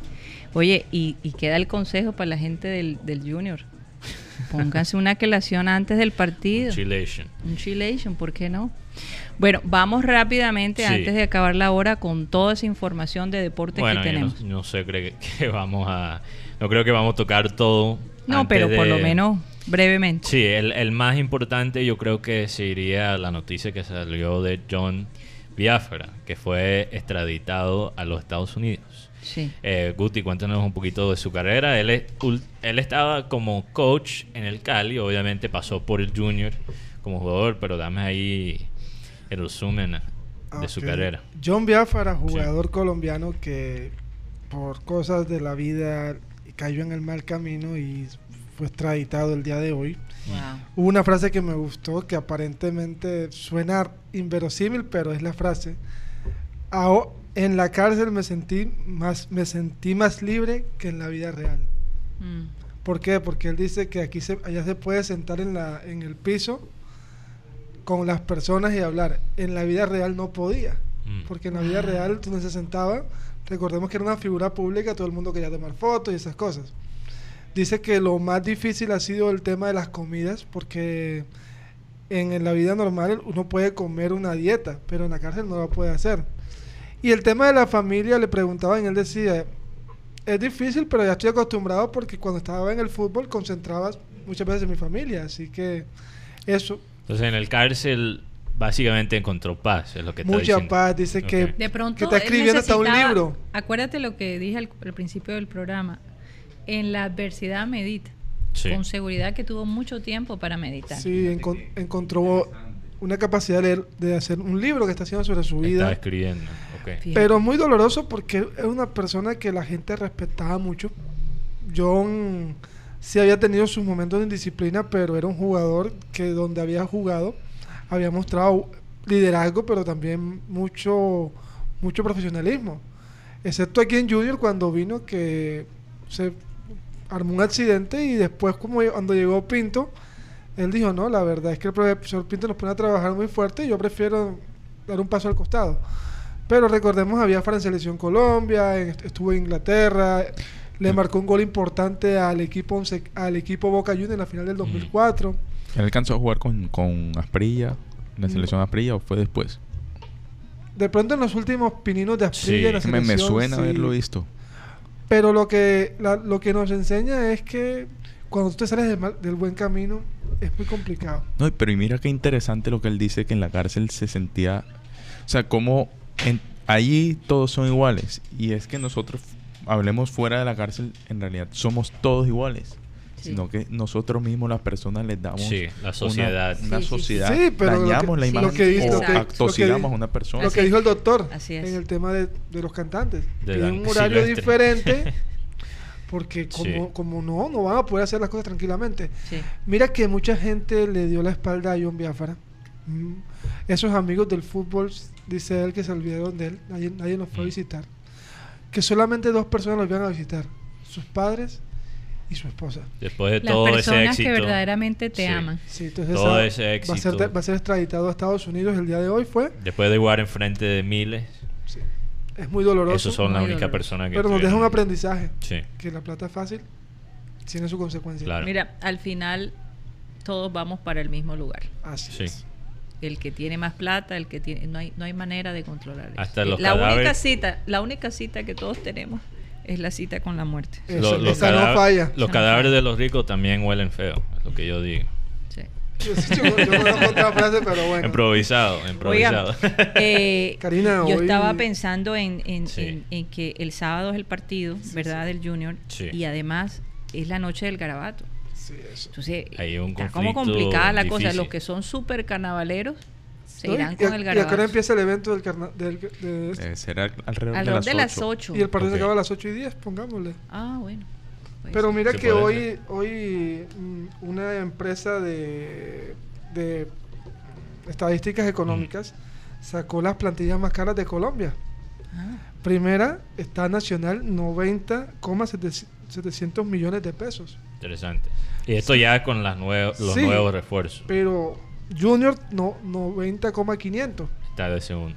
Tercero Millonarios och- 91,81,400. ¿Estos son los sueldos o, o el Eso costo del jugador? el costo de las nóminas. El costo de las nóminas. O sea, tiene valores y todas esas cosas. Sí, mira, tú sabes algo. América 80,600. Antes eso era diferente. Tolima American estaba de 79, primera, me imagino. 79,600. Sí. Pero recordemos Pero- una cosa, que Junior con lo que está pensando traer podría ser el primero Dispararse. Pero una Sí, Me- pregunta, me- 90,7 millones. de pesos. No, no, no. Para, un- para una nómina nómina. no es poco para la de un equipo. 90 mil. Ah, 90 mil. Sí, 90 por mil. eso digo. Ahora, yo- me interesaría ver cuáles son los rangos de lo que se pagan los sueldos. Porque interesantemente, no hay. interesantemente, Sí. lo que han mostrado es que ha sido difícil meter la analítica en el fútbol. Porque es difícil armar, como he explicado antes, es difícil armar una analítica sobre eh, un deporte que genera tantos puntos de información como lo hace el fútbol. Porque es un deporte fluido eh, de dos periodos de 45 minutos. Sí. ¿Qué pasa? Una, una de las únicas tendencias que ellos han encontrado en el fútbol que garantiza el éxito a largo plazo promedio. No estamos hablando de éxito de trofeos ni, ni- ni de la gloria. Estamos hablando de resultados promedios. Lo único que ga- garantiza eso, básica, casi garantiza, porque nada es garantizado en el fútbol, es el costo de los sueldos de los jugadores. Sí, lo que O pasa. sea, los equipos que invierten ni siquiera tanto en el costo del jugador, pero en los sueldos son por promedio son los equipos con éxito. Pero Mateo, si tú miras, mirando aquí, la- mirando esto bien, por ejemplo, el décimo es Río Negro, 53.900 millones de pesos, casi 54 mil, 54 mil millones. Equidad, que juega contra Junior el sábado, 55.600 millones de pesos. Octavo Cali, 55.800. Pero, pero como yo le digo, todavía faltan que ju- lleguen jugadores a los equipos. Por lo menos Sí. Junior tiene tres cupos. ¿Por cuántos años son los contratos que hace el Junior? Cinco, cinco años. tres Tres. y uno. Sí. O sea, mínimo uno, máximo cinco. Sí, porque Con- según la nueva tendencia a renovarse. La nueva reglamentación de, le- de la fe- de la- del fútbol colombiano no permite que se haga contrato por seis meses. Ok, ni más de cinco años. No, no, por seis meses. Pero hay un máximo. No, no hay máximo. Ok. Ah, ok. Pero normalmente tú sabes que un jugador te- que O tiene- sea, si hubiese máximo, este Chunga no estaría ahí. Porque Chunga Eso- lleva rato. Bueno, eso Pero por los lo ha ido contratos. renovando. No, es, es que los contratos se Se va- renuevan. Ah, bueno, sí, obviamente. Claro. empezó con tres años, después otros tres años y así. Pero Guti también, bueno, rápidamente antes de, de entrar a comerciales, otro tema futbolístico, el tema de Rafa Pérez, Sí, es- que finalmente fue anunciado como nuevo fichaje de Talleres de Córdoba pero en Argentina. tengo una pregunta sobre eso. Normalmente no hay que esperar que pasen los exámenes médicos para poder dar el fi- oficialización. Bueno, es interesante que el club ya lo anunció, porque Ya- típicamente ¿Ya lo anunció? los medios lo anuncian y el club mismo espera hasta que se hacen los exámenes médicos. Bueno, no sé. Tú sabes cómo... Oye, y, ¿y a dónde me dejan también el contrato jugoso de Chicharito Pérez con Hernández. Los Ángeles? Sí, sí, vamos a Hernández. tener que hablar de eso un poquito. Oye, en pero la segunda. Chicharito Pérez todavía está Hernández. Sí, che- perdón, Chicharito Hernández. Ah, Chicharito Hernández. Chicharito Hernández. Chicharito Hernández. Chicharito Hernández, no creo que existe. Chicharito Pérez. Pero sí, rápidamente, podemos hablar de Chicharito Hernández porque eh, es un tema también interesante cómo está creciendo ahora la liga de los Estados Unidos. Y eh, yo creo que es un tema que vale la pena eh, examinar y, y, eh, analizar los positivos y los negativos de, de la, la- de la MLS. Pero Rafa Pérez, MLS, mi- pregunta sobre Rafa Pérez ahora, ¿quién va a tomar su puesto, Guti? Porque Bueno, el tema de Rafa Pérez, como te decía, quedan, va a ser Dita. quedan tres cupos. Sí, La idea es traer un extremo por derecha, otro volante de marca y un back central. ¿Qué está pasando en estos momentos? Sí. Cuando Junior pregunta por un jugador, esto es a lo que pasó en estos días, por Cristian Arreta, que estaba yo comentando que podría venir, Junior le piden esta vida y la otra. Llega a la América y se lo prestan. Entonces son cosas que el mercado ha hecho que Junior no pueda tener muchos jugadores porque a un equipo, se, a- por ejemplo, el Real, el Real Cartagena tiene un, se llama Jan Pineda. A Junior se lo vende por 3 mil millones de pesos. Nacional viene y le hace un préstamo por con opción de compra. Sí. Entonces eso no ha permitido que Junior contrate lo que, está- lo que quiere contratar. Claro. Pero sí, va a haber un, va, va a estar Dita y Haidar, que van a ser Haidar. los dos suplentes de, de Mera y, y Rosero. Y Rosero. Y un quinto jugador que va a ser Jefferson Gómez, que Comesaña dice que él, él está recuperándose y hasta marzo podría jugar. Entonces sería como un fichaje nuevo porque Sí. ha estado lesionado por un Sí, entonces- periodo bastante. Otro tema, recordamos, recordábamos que hablábamos del Cúcuta, que no pagaba. Sí. Finalmente pagaron Ya los pagó. jugadores. Escucha lo que voy a decir. Ahora quieren enredar Escucha. a Carmelo. ¿Qué? Quieren enredar a Carmelo. ¿Por qué? porque él tenía por seis meses contrato. Pero Carmelo fue y dijo, no, pero es que ustedes me deben una plata. Entonces ahora no dejan que Junior inscriba a Carmelo. No, pero es que eso se tiene que resolver. Que complique. Sí, entonces... Pero a- yo me imagino por la falta del pago, no, ahora, a- eso debe anular el contrato. ahora apelaron sí. a la a la Asociación de Jugadores Ok. y, a la- y al Ministerio del Trabajo para que él, Entonces, amparándose en el... Es posible que Carmelo Una no juegue cosa el que- sábado. una cosa es que- muy que hay que posible que, no juegue ni aquí. Carmelo ni juegue Borja. Mm. Mira, este, eh, el, el trabajador aquí tiene muchos derechos. Bueno, si no va a jugar Borja No voy. ni que están en, Carmelo. en un grave problema la gente. Bueno, acuérdate, hay que ser, como dijo Chunga ayer, hay que ser consistente. Sí, sí. No podemos solo ir cuando juegue Borja. Hay que estar ahí contra Jaguares, contra Oye, la pero ¿tú te Equidad, con- y también eh, para lo los rico partidos que va a ser el sábado para nosotros Sí. los barranquilleros. Nos vamos Fútbol. para el partido, fútbol. Garabato. Y después arrancamos para el garabato. A ver a la gente. Óyeme. Eh, eh, eh, Hombre, no sean así, hombre. Bueno, lo que perdón. estamos acá. Lo que- barra- lo que perdona, estamos perdón, acá. Iván, perdón. Pero es nuestro deber Sí, aquí. no, hombre, la idea no es quebrarle Sí. los ojos. Nuestro, es nuestro deber bueno. aquí en este programa que los que están fuera de Barranquilla sienten algo del calor. Oye, de- sí, que los transportemos a, a- Sí. a- a- a la fragancia que, que nuestra ciudad. Ella. Tenemos esa Suéltala, pollo, suéltala. Suelta. Bueno, con esa música, con ese fondo, nos vamos a ir a este corto mensaje. Comienza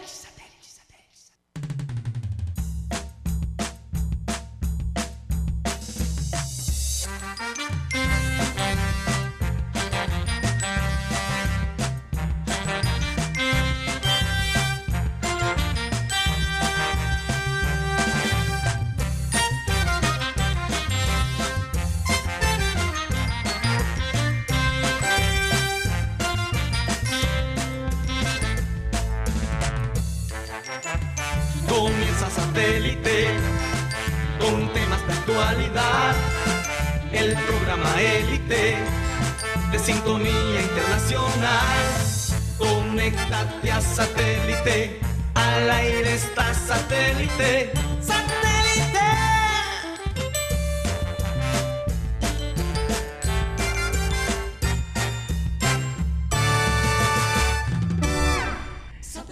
Señoras y señores, de nuevo en satélite. Bueno, tuvimos aquí un inconveniente con nuestro amigo La Marimonda que se, se anda brincando de, de, Necesito un descanso. de micrófono en micrófono. Bueno, quería recordarles que estamos a nombre de Copy X. Eh, un saludo especial a la señora X. Le ofrecemos impresiones, diseño gráfico, copias, transcripciones, empastes y encuadernación. Servicio de escáner, eh, ploteo en impresión de planos, vallas en gran formato, sellos, mocks, botones y mucho más. Ofrecemos copias en blanco y negro de calidad láser y para altos volúmenes. Tenemos el servicio offset y acabado en una amplia gama de empastes y arrullados. Además, impresiones a full color sobre diferentes texturas, acetatos, autoadhesivos, en fin. Eh, y además imprimimos planos y copiamos a blanco y negro. Así que ellos están ubicados en la carrera 52, número 7289 y el teléfono 358-4310. De nuevo, un saludo a toda la gente de CopyX. El, eh, el mural que tenemos aquí nos lo hizo CopyX. En cualquier momento se lo seguimos mostrando. Bueno, y a nombre también de la Harley Davidson Barranquilla. Visita la casa Harley en la ciudad. Estamos ubicados en la carrera 51, número 7636. Ahí encontrarás ropa, accesorios y podrás conocer las motocicletas para el 2020, que son una belleza. O sea, cada vez llegan unas motos que, que de verdad, eh, eh, o sea, eh, te, te provoca comprarlas. Hay una colección increíble y bueno, las puedes ver allá en la carrera 51 con 76. Hoy en la Harley va a haber un barbecue, así que al- alrededor de las 5 de la tarde, si quieres eh, aprovechar y estar en este asadito tan rico, rodeado de motos y de accesorios eh, para, los, para los fanáticos ¿no? de la motocicleta, es, eh, es definitivamente el lugar ideal para estar hoy a las 5 de la tarde. Así que Harley los espera. Bueno, y vamos a seguir con Mateo y obviamente hablar de estos oyentes destacados que se llenan de valor y nos escriben. Sí, bueno, para aclarar, todos los que nos escuchan son fans. Sí, de Pecado. obviamente, que- obviamente. lo que pasa es que nosotros nos gusta nombrar los que están comentando en- Comentando, en, sí, los sí, chats de YouTube y de Facebook. Eh, entonces, un saludo especial para todos los oyentes que, no- que están conectados con nosotros. Eh, pero por Facebook tenemos, queremos saludar a Frank Rivera, Virgilio René Martínez, Ujú. Noris Carrillo, Nayel Lupe Orozco, Luis Carlos Monroy, por cierto, Frank Rivera dice saludos a todos los de la mesa de trabajo y en especial a la excelente directora. Dios lo bendiga a Oh. todos. Super programa. Gracias, Frank. Un saludo Francho. para ti, Frank. Luis. Luis Carlos Monroy, Freddy Suárez, Ana Camargo, Elda Díaz y Jesús Puerta González. También Pedro Pico, que nos escucha a través de TuneIn. Un saludo especial para Elda Díaz, amiga mía de la infancia. bueno, fans por YouTube, Nina 12, Javier Sánchez Polo, que tenía, bueno, eh, dos, quiero leer algunos puntos de, de él sobre Sí. esta información médica de la primera hora. Muy interesante. Eh, Fernando Vuelvas Mesa, José Atencia, que nos escribió la letanía de José. ¿Ya te las mandó? De programa satélite, es, es el temática de él. Entonces, bueno, José Atencia, que él siempre está en Oye, pero con valdría nosotros. la pena saber Sí. si en estas letanías están los nuevos personajes de satélite. Bueno, sí, vas a ver, ya los leí. entonces, quizás mañana lo, ahí los lanzamos. ah, bueno, perfecto. Eh, José Atencia, Tony Ariza, eh, Zambrano. Tony Ariza, un saludo para ti. Sí, Vi sí. que me llamaste en ese momento, pero no podía contestar. Entonces, Saludo eh, para Tony, sí. Zambrano, Mario Fernández y Mr. Oso Junior 1. Mr. Oso Junior no- 1. eh, Esto es en YouTube. Acuérdate que no todo el mundo usa su nombre verdadero en, en YouTube y él nos saluda desde Santa Marta. Ah, Bueno, eh, quería sí leer dos puntos. Él, Javier Sánchez Polo escribió varias cosas interesantes. Esto obviamente es su, su área de expertise. es- Eh, él, él es experto. especialización. espe- especialización- especi- ah, no puedo. Especialista. Tengo los su especialización. especialización. No puedo hablar hoy. Estoy, tengo No, los- sí puedes hablar. Yo puedo hablar. Es que esa, esa palabra es un poquito Sí, complicada. yo todavía tengo lengua gringa. Todavía tengo lengua gringa. Especialización. Bueno, ya ahora lo practico fuera del aire. Sí. Bueno, Javier nos dice eh, que aquí tengo el comentario. Con mucho respeto, faltan estudios con más pacientes y sin sesgo para demostrar su eficacia.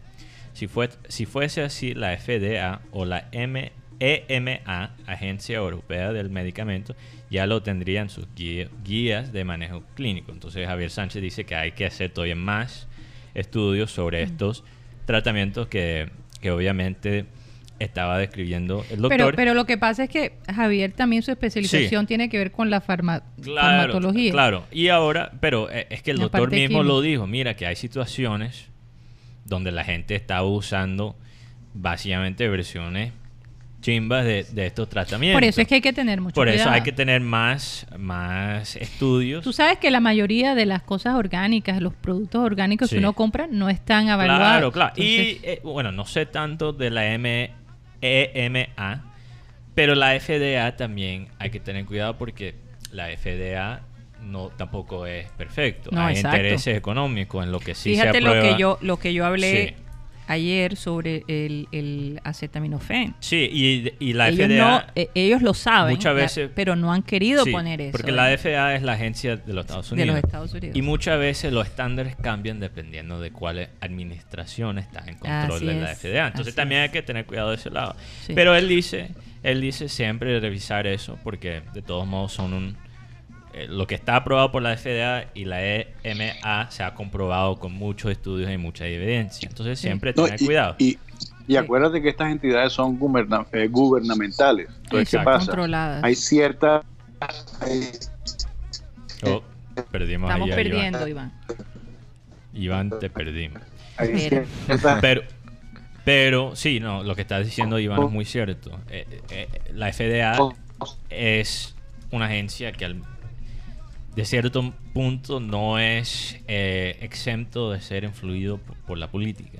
Y no solo por la política, Sí, por, por lo- las empresas Sí. que venden Claro. estas medicinas. Claro. Entonces, este, Pero en general hay que estar informado y siempre tener cuidado, yo, obviamente. yo recuerdo que Abel decía que a veces él sentía que cuando iba a salir un nuevo producto de, de, de medicina que combatía cierta, eh, digamos, virus o lo que fuera, sacaban el virus para que la gente se enfermara para entonces Sí, sacar la, la- la medicina. Sí. Sí. O sea, eh, eh, y yo te digo una cosa, yo soy definitivamente pro a las cosas que son orgánicas y Sí. naturales. Y he comprobado, y por eso invitamos al doctor William, porque mi familia entera ha formado parte Sí. de su tratamiento. Ahora, Entonces- también, sí, eh, porque tú puedes analizar... Es, es un testimonio personal. Sí, se puede analizar cómo influyeron los doctores y las empresas en los Estados Unidos con esta epi- epidemia de, de la heroína.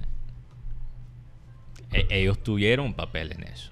Sí. Entonces, bueno, siempre hay Eh, que Eso es bastante sí, analizando. controversial. Sí. Lo que el médico les dijo es, ojo, que no todo el mundo tiene los medicamentos, eh, digamos, Certificados. certificados. Sí. Hay que no tener solo mucho pasa cuidado con- con no eso. solo pasa con esta parte de, la- de, los, de los medicamentos, sino que tenemos a una muchacha llamada Manuela González. Ajá. Ella se hizo varios tratamientos dentales Mm. y Ah, lastimosamente una ex protagonista. perdió Sí. un par de dientes de adelante y la verdad... No, es que dice que tiene perdida toda la dentadura. Sí, toda la Dios dentadura la ha hecho mío. perder. A la una- ella es muy... eh, ¿Por qué? Se trató de hacer la sonrisa Se hizo el diseño de sonrisa, y, pero le desgastaron más de la cuenta los dientes. El esmalte. Ahora está sufriendo que eh, el diseño se le ha empezado a caer y como no tiene, eh, digamos, esmalte dental o dentina, No. también le llaman, entonces ya eh, se le cae la carilla.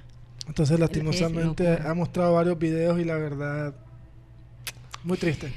Es Ella ahora otra cosa que hay que estar, hay que estar pendiente. de- Sí, sí. O mirar dónde se lo van a Bueno, hacer. hay gente que definitivamente le hace lucir mejor. Hay, gente que no lo necesita y a pesar de eso lo hace eh, por cuestiones estéticas. Él también está listo para trabajar. y- Y Está Elito listo también para- está listo para trabajar. Hay que, Aquí un y, y comentario. en Japón porque se mandan es a torcer los dientes. Sí. ¿Cómo Sí. así? Sí, allá, allá la belleza es los dientes torcidos. Ah, ok.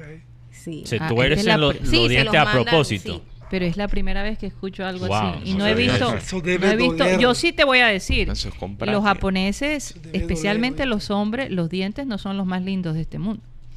Bueno, En lo que algunos pasa es que casos. cada Es una moda cultura, que hay allá. cada cultura tiene sus estándares diferentes Sí. de. Mm. de belleza. Los dien- dien- Dientes dien- torcidos. Los dientes torcidos. Eso, Sí. Eso debe doler de veras. Interesante. ¿Quién Interesante. sabe qué tratamientos tendrán? Ahí sí me, me corchaste, yo pensaba que sabía bastante de Japón. Pero los Sí, dientes para, torcidos para no. comer mejor los espaguetis. Oye, aquí aquí un comentario de Cristóbal Rivero. El sábado que vaya Junior a salir con sus pastas de banco. Oh, caramba. Pastas de banco, ¿qué es eso? Patas de banco. Ah, pa- patas de banco. Salí con su chorre de baba. Ah, con su chorre. Con tres tiritas, como, decir, como diría Chunga. Empata- empatando o perdiendo con equidad con tremendo equipo. Y hay, bueno. pero- hay que, hay que ser más, vamos a ser positivo, más, ser más positivo. Acordémonos de lo que nos dijo Chunga ayer. vale. ¿Qué esperan lo- los jugadores de, de- de- De la de- la afición? Paciencia, paciencia. Paciencia, apoyo. Yo les digo algo. Sin condiciones, apoyo sin Sí, condiciones. sí, sí. Ahora, En las buenas y en las y malas. ustedes saben que nosotros criticamos que hay criticamos cuando hay que criticar. Y hay que ser ay, no puedo, tengo- Apoyar cuando hay que Sí, apoyar. Hay que ser que que críticas. si tú eres fan solamente no, no vas a saborear. Claro, el- hay que ser el- el críticas constructivas. Hay que ser Tienes que críticas. saborear la derrota también y, hacer una crítica acerca de esa derrota. Sí. Eso es lo que hace un hay que fan, ser, fan del- sí, exacto. Hay que ser críticas constructivas y analizar cuando algo no está funcionando. Me Pero al mismo tiempo es diferente lo que pasa fuera del estadio y lo que pasa dentro del estadio. Nue- Nuestra habilidad de criticar y analizar lo que está haciendo el equipo no significa que eso debe ser la condición para no ir al estadio. No, exacto. Porque eso tampoco ayuda a la situación. Eh, eh, ese tipo de, de fanaticadas son arribistas. Nada más Sí. están cuando, cuando están Ah, ahí. Claro, y los ambientes. en lo alto. buena, Mira, buena. y a veces quizás el equipo está haciendo todo bien, pero hay factores intangibles. Y uno de los factores intangibles del fútbol específicamente es el factor de los fanáticos en el estado, el ambiente que se puede armar en un partido. Mira lo que dijo Chunga ayer. Chunga ayer. Eh, yo te digo una cosa, y ese era uno de, las- de los propósitos que queríamos tener a Chunga, precisamente que nos hablara cuál era el ambiente del Junior. Cómo se sienten ellos cuando los, la afición los apoya, cuando la afición, a pesar de que están, eh, digamos, eh, con la moral por el piso, llega esa afición y les levanta el ánimo. Sí. Eh, yo creo que es importante nosotros como aficionados al Junior seguir sus redes sociales y ver lo que ellos ponen para entender un poquito lo que pasa Sí. en la vida de ellos. Fíjate que ayer Yo tengo un él, recuerdo él dijo, claro. él dijo algo que yo no había visto, pues mucha gente no ha visto de, de Comesaña, que le gusta sentarse y charlar con su, con su, con sus jugadores y darles consejos. Sí. Todas esas cosas son importantes que los, que los hinchas lo sepan y cómo ellos se sienten. No son robots, señores. So- Tienen familia, tienen problemas. Mira Sí. lo que dijo Chunga. Oye, cuando alguien está caído, todos los apoyamos, todos nos Sí. apoyamos. Somos una familia. ¿Sabes qué pasó, Karina? Pero Aquí- interesante que, perdón Guti, que él dijo que muchos de estos cambios fueron hace cuatro años. Imagínate. Y Todo lo mira que todo el éxito que hemos tenido desde ese entonces. Sí. Que, que esa, esa parte humana y la cultura de un club, la identidad, Sí, es importante, hace la diferencia. sí. Entonces, ojalá que siguen en ese camino. Yo creo Sí. que hubo un momento que marcó totalmente esto, fue, el de- fue cuando estuvi- estuvo a punto de descender el equipo. La verdad, en ese momento todo, Sí. toda, toda Barranquilla se unió por ese equipo. Sí. Es que recordemos que eran dos puntos y faltaban dos fechas. Si Oye, a usted, es que lo que tú estás diciendo es cierto, lo vimos ahora en el semestre pasado. El equipo estaba cayendo, empezó la gente a ir al estadio Sí. y mira el cambio que El cambio. ocasionó en el equipo. O sea, Ah. se necesita el apoyo. Sí, es que ese estadio, una, una vez Bolillo Gómez decía, recuerdo que fue ese partido Junior Santa Fe que definió Mm. ese torneo, Mm. dice, cuando yo llegué a, Barranquilla y vi ese estadio, aquí no ganamos. Y ese día perdió Santa Fe tres goles por uno. Sí. Y Fíjate. también, si no, no sé si recordamos el partido Colombia-Chile. Chile. 3 a 0 perdiendo el primer tiempo con un baile, con, to- con Ole. Y, y la hinchada se levantó, el equipo se unió, el sí se puede Sí. empezó a sonar. Y bueno, 3 a 3 y el partido sigue, Colombia lo ganaba 4 a 3. Es que como siempre se ha dicho la frase de que el jugador número 12 es el público. Totalmente. Sí. Es el público. Un jugador se crece, se crece cuando, cuando, cuando ve que su público se levanta y el estadio está lleno. Al mismo tiempo, al mismo tiempo, el equipo tiene el deber de entretener.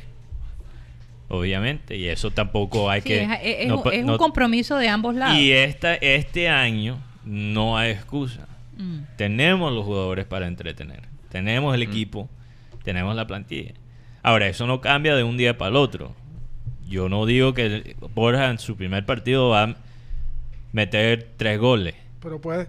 Puede. Oye, puede. pero tiene todas las intenciones. Y Y, te voy a acuérdate, decir, y como expliqué con Borja, hay que ser paciente con él, porque, por, y mi- como Sáñez mismo lo dijo, como Sáñez mismo dijo, La razón que, analizando un poquito más los comentarios de él, del por qué no puede jugar Sherman, Teo y Borja, es que él dijo esos tres jugadores dependen mucho de sus compañeros, de recibir el pase. Sí. Entonces me imagino que por eso prefiere quizás poner a Carmelo con esos, con uno de dos de esos tres, porque Carmelo quizás es un delantero que se sacrifica un poquito más. Eh, pero, ¿qué te digo? Borja y su estilo de jugar depende mucho del sistema y de sus compañeros darle el servicio. Eso es lo que requiere un 9 como Borja.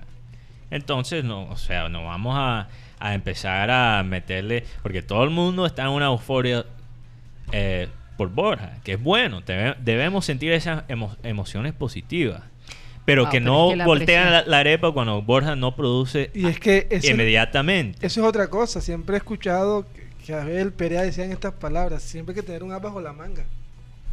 Sí. Porque qué tal que tú tengas a Borja de titular, lo sueltas, ¿qué tienes para después responder? Sí. En cambio, tienes a Carmelo, que no voy a hablar que no voy a decir nada malo, simplemente que Carmelo no es el nivel de Borja. Sí, no, claro. Pero mira que Carmelo no rinde, entonces que sacas el as bajo la manga que es Borja.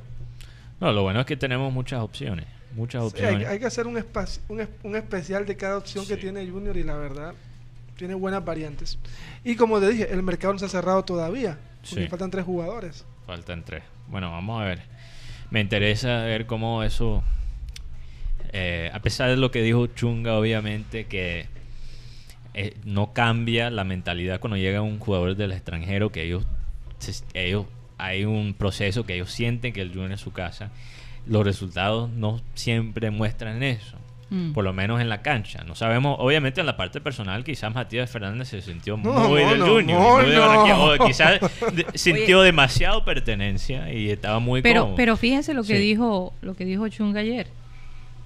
Él no se imaginó que Borja que Sí. iba a venir Y, para hoy- Barranquilla porque él decía las condiciones que él tenía allá Sí. en Brasil eran mucho más, Lo que le dijo el alcalde. más altas y, y, y- Y lo que y- y fíjate con todo y eso él dijo no es que mi sueño es estar en el Junior. Oye, pero fíjate lo que dijo Chunga, lo que le dijo a Borja. Si tú vienes acá, tú tienes que hacer unos cambios. Y no fue muy específico cuáles cambios, si estaba hablando de una manera táctica o la manera O de... mental. O, o su proceso como profesional. O cambios Mm. económicos. Bueno, también.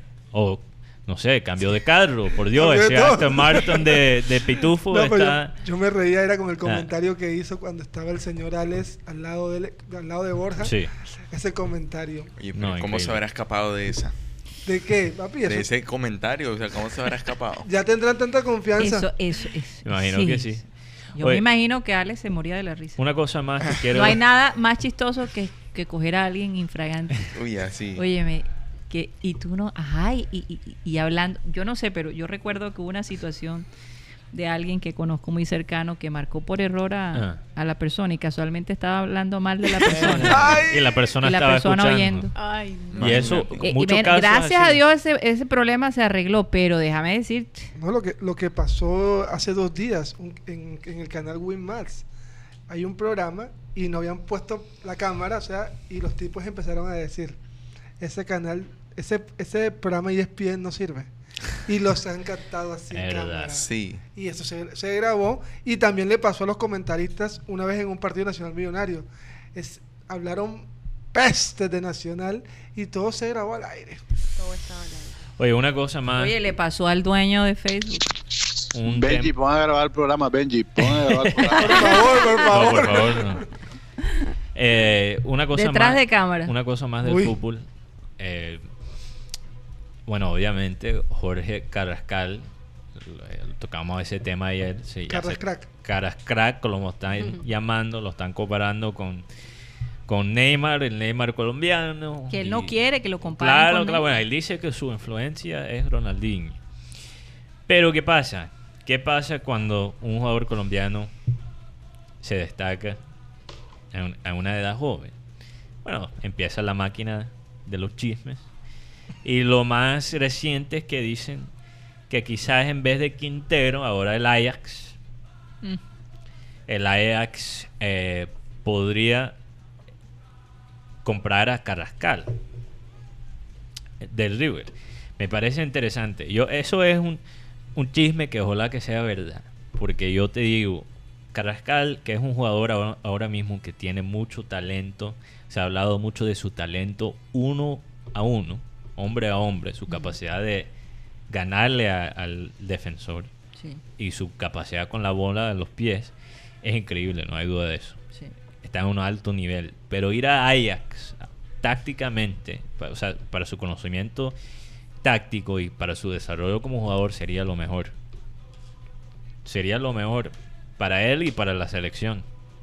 Ese Carrascal, si se puede pulir un poquito, sería... eh, eh, yo veo a Carrascal quizás como el futuro de, de la selección colombiana en algún momento. Yo, al- Pero vamos a ver. yo en Vamos a Tur- ver. yo en Ucrania lo vi como un jugador malabarista, un Sí. jugador de mucho, de mucho talento. En River le han dado un poco más de marca. sí. Un poquito más. Pero como dices tú, el Ajax le va a dar algo que se llama es- ese, ese bagaje europeo. Ajax le podría llevar hasta los próximos dos o tres niveles para de verdad destacarse en Europa. Sí, Sí. Davinson. Sánchez salió de Nacional, llegó a Ajax, Ajax. y de una a Tottenham. Mira eso. Así que por Colombia, no hay- Sinesterra está en el Mm. Feyenoord. Otro pelado, a tener- otro chico a tener en A cuenta. Holanda. Oye, y ya, por cierto, ya Sí. tenemos la alineación de, del Junior. Tú la el junior, el otro día. ¿o el? Junior, el Junior de Barranquilla, sí, hay, hay, hay probabilidades de tener un, un 90% del equipo, porque Ah. estamos esperando la confirmación del tema Borja, porque Borja no jugó contra el equipo Unión Magdalena por un pequeño, una molestia en los aductores y parece que todavía está ahí, está, en, está ahí en- al- entre algodones, pero sería Viera, Biafara, Rosero, Mera, Angulo. Una mm, defensa casi completamente nueva. Y todos son caleños. Y todos son caleños. Didier Moreno, Larry Vázquez. Bueno, Sherman- Viera no es caleño. No, bueno, él sí. ese es barran- barranquillero uruguayo. Mera, Mera, ¿de dónde? Caleño. Él Él también es debiera ser caleño. Él debiera, pero es barranquillero. Bueno, yo creo que yo creo que a este punto Viera más más costeño que Sí, que el otro día vi un video que se hizo viral del hijo de Viera tirando la bola a una cesta de, de básquetbol Estefano. para niños. Interesante. El niño patea la bola y mete la, la cesta. Qué cosa tan increíble. No sé cuántos años tiene, dos años. ¿no? Dos años tiene Estefano. Se quedaron, Stefano Viera, Estefano próximo Viera. estrella de Titanes de Barranquilla. oye, no sé No, Titanic, pero sigo con Didier qué Moreno, fuerza con el pie. Larry Vázquez, Sherman Cárdenas, este muchacho Inestrosa. Inestrosa. Teófilo. ¿Tú crees que Inestrosa va? Sí, ha, ha tenido buenos entrenamientos. Ok. Y, si ok. se- y si no se recupera Borja, entraría Cariaco González, Inestrosa, Sherman y Teófilo. Oye, y si quieren escuchar la entrevista de de Chunga. de, de Chunga, eh, de nosotros ayer, la pueden, ya saben, pueden ir a Abel González Satélite, cliquear en en el programa sí. a través de Facebook, cliquear en el programa eh, De que fue de ayer, que Sí. fue el 22, ¿no? Y pueden disfrutar de esa entrevista que de verdad me pareció muy humana porque habla de, de- su vida personal eh, eh, y además de, del sentir Sí. del, del equipo, algo totalmente diferente, una perspectiva diferente a la de la parte técnica, ¿no? Y a la parte futbolística. Así que se las recomiendo, se las Sí. recomiendo definitivamente. Bueno, vamos a hacer un cambio de frente. Sí, sí, sí. Catalina Solano. Así Vámonos es. con... Oye, y Catalina no te menciona a ti en la presentación. He ido mejorando, he ido mejorando, no nos podemos quejar. Pero bueno, aquí está Catalina Solano. Eh, bienvenida. ¿Y cuáles son las, las últimas noticias de tecnología? Bueno, tecnología y lo que tiene que ver con el mundo en general. Así es, con las buenas tardes para todos. Bueno, ya dentro de poco vienen la- las justas deportivas de los Juegos de Tokio 2020. Estoy súper emocionada porque sí. la tecnología que se va a ver ahí es algo impresionante. Sí, sobre todo que ellos han dicho que quieren que estos sean los juegos más ecológicos y tecnológicos que hayan visto en la historia. Ujú. Entonces, eh, bueno, estos se van a desarrollar el 20 del 24 de julio al ah, 9 de agosto. sí. Eh, bueno, y vamos a empezar de pronto por, eh, primero que todo, las medallas. Las medallas han sido hechas con material reciclado de celulares y baterías de ¿Cómo estos aparatos electrónicos. O sí. sea que ya no son ni de bronce, ni de oro, ni de- del bronce, digamos que del bronce, color. oro y la plata, sí, que, extrajeron de, la, de los celulares y de las baterías de estos celulares. Ajá. Entonces, bueno, estas preseas se empezaron a fabricar desde el 2017 y ya están listas. Ya, ya dijeron los, los el, el Comité Olímpico que, que cantidad ya de medallas que, que tuvieron que fabricar, ¿no? Sí, sí, sobre todo que yo creo que van a haber alrededor de 17 mil atletas. Oye, Y- ¿cuántos celulares habrán usado? Ay. No, esos fueron es, celulares que estaban obsoletos. Por eso. Sí, Entonces, ellos-. Pero para ellos, maneras- bueno, para ellos son eso. obsoletos, pero para nosotros posiblemente son la última colección. Ellos tenían un programa que era que una vez un celular se dañara, los podían depositar en... En una máquina o algo que... No, no, ellos tenían... tal vez. No, no, yo creo que no. Esa parte sí no dieron, no dieron una No, remuneración. es que hay sí unas pienso. máquinas en las que tú metes la botella de plástico y te devuelve sí, un sí, sí. centavo. Sí, aunque, Entonces, aunque yo creo que algo en así. Tokio no funcionó de esa manera el, el, el tema de las de, la- de los celulares. Yo nunca voy a olvidar que en la película de Fast and Furious, que hubo esa película en Japón, Tokyo, Tokyo- Drift. Tokyo, Tokyo Drift, Drift. que cuando eso salió, Iván conoce bastante. yo me imagino que sí. No sé, Iván, si tú recuerdas. Más o menos, más o menos. Más o menos. más o Algo, menos. pre- algo sé. Hay una escena ahí donde ellos sacaron los celulares. Porque hay como una, una ellos están haciendo un pique ahí, un Un street drift race. en, uno- en un, Sí. en un, en un building, en un Ajá. edificio. Y eh, todos los japoneses sacan los celulares y están compartiendo en vivo el video de los dos carros. ¿Y eso fue en qué año? Eso fue, no, no- Cerca del 2006, Ni 2007. Ni 2000. siquiera tenían Tokio. Por eso, cuando yo recuerdo que cuando yo vi eso en la película, yo pensé, no hay manera que esto va. O sea, esto me pareció como del futuro. Sí. Y mira, imagínate. Mira dónde hemos Para mostrar, Sí. y eso era ya una realidad en Japón. Y te voy a En ese- decir, en ese tiempo, en ese Sí. tiempo lo que estaba, estaban recién salidos los celulares con cámara. Entonces, claro, eso le dio un boom mucho más todavía porque la gente viendo cómo que de- grabando de mi propio celular voy a estar grabando un video de lo que está pasando. El, el tema no era tanto grabarlo, sino Sí. que Sí. lo estaban Lo compartiendo en estaban vivo. compartiendo. y les voy a decir algo, yo recuerdo que a nosotros nos decían que, bueno, si llegas a Japón, lo más probable es que el celular que tú tienes no va a funcionar allá. Porque, por, la, por la tecnología Sí. de ellos. Ahora, eh, Ni el yo- celular, incluso muchas tarjetas de crédito para sacar plata en un cajero. Sí. Si no Ahora- era de un material específico, no lo podía sacar. En, el- en los últimos Bastante 10 años, complicado. esa diferencia ha ido, no ha ido, ha ido mermando. sí. Sí, sí, ya sí. no es tan tan como era antes. Sí. Pero pasamos nuestro sofoco No, es impresionante. tratando de sacar plata en un cajero en Tokio, déjame decirte. 2006 fue la, fue la película. Sí, yo más o menos, Sí. ese era el juego favorito. Oye, mío. y tú sabes que, Catalina, hablando de, de- de las Olimpiadas, eh, Tokio se está preparando, obviamente, para recibir a miles y miles y miles de turistas. Sí. Y ha ideado, bueno, esto ya existía antes, estos famosos hoteles que es básicamente una cámara. Sí, eh, casi que refleja lo que sería la primera clase de Sí. un avión, una nave eh, de una nave espacial. espacial. Entonces tienes un baño en común y tienes esa recámara. Pero la modalidad ahora es que también hay una sección donde tú puedes, es una biblioteca pública, bueno, no es pública porque forma parte de- Sí. de- del hotel. Tú vas, te lees un libro y si te provoca quedarte a dormir porque quieres seguir leyendo Oye, más, chévere. alquilas el cuarto. Entonces el libro, cama y, y baño. Pero tú sabes así. que también allá, esto es, eh, lo tienen en Japón y Corea también. Sí, Hay los cafés donde Mm, la sí. gente va a jugar videojuegos. sí, Y como la- hay gente que está tan adicta.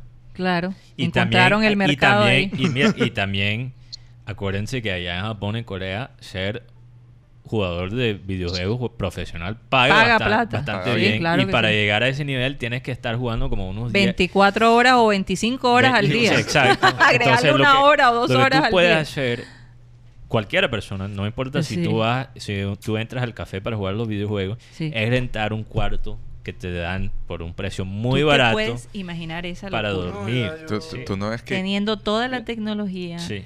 Este, si pides, me imagino que puedes pedir sushi, puedes pedir lo que No, quieras. no, y o sea, no, no, no, es- Hasta allá no llega. Esto es- solo es un cuarto, muy básico. Como básicamente O sea, tengo- tiene te la tengo- consola, la te cama y tengo el dato, Sí, el exacto. dato de Ajá. las medallas. Mira, se fabrica, se, se, fabric- se van a fabricar las medallas con 78.895 toneladas de basura electrónica, que le llaman ellos, Mm. alrededor de unos 6.21 millones de celulares reciclados. Que te siento un poquito lejos, Iván, por alguna razón. ¿Me escucha ahora? Mejor. Sí, mejor, mejor. Mm, 6.5 Sí, 6.21 millones de móviles reciclados. Bueno, lo que En total. Un poco. Oye, con, Más, más o menos. Poquito. No, y bueno, las medallas no son lo único, Sí. digamos, la parte de, de reciclaje. Sí. Eh, van a ser también amigables con el medio ambiente porque, por ejemplo, las villas olímpicas van a funcionar con hidrógeno y energía 100% renovable. Los carritos donde se van a, a desplazar los, los jugadores, los atletas, también van a, a funcionar con energía renovable. Las camas donde van a dormir los jugadores también eh, fueron hechas de cartón reciclado.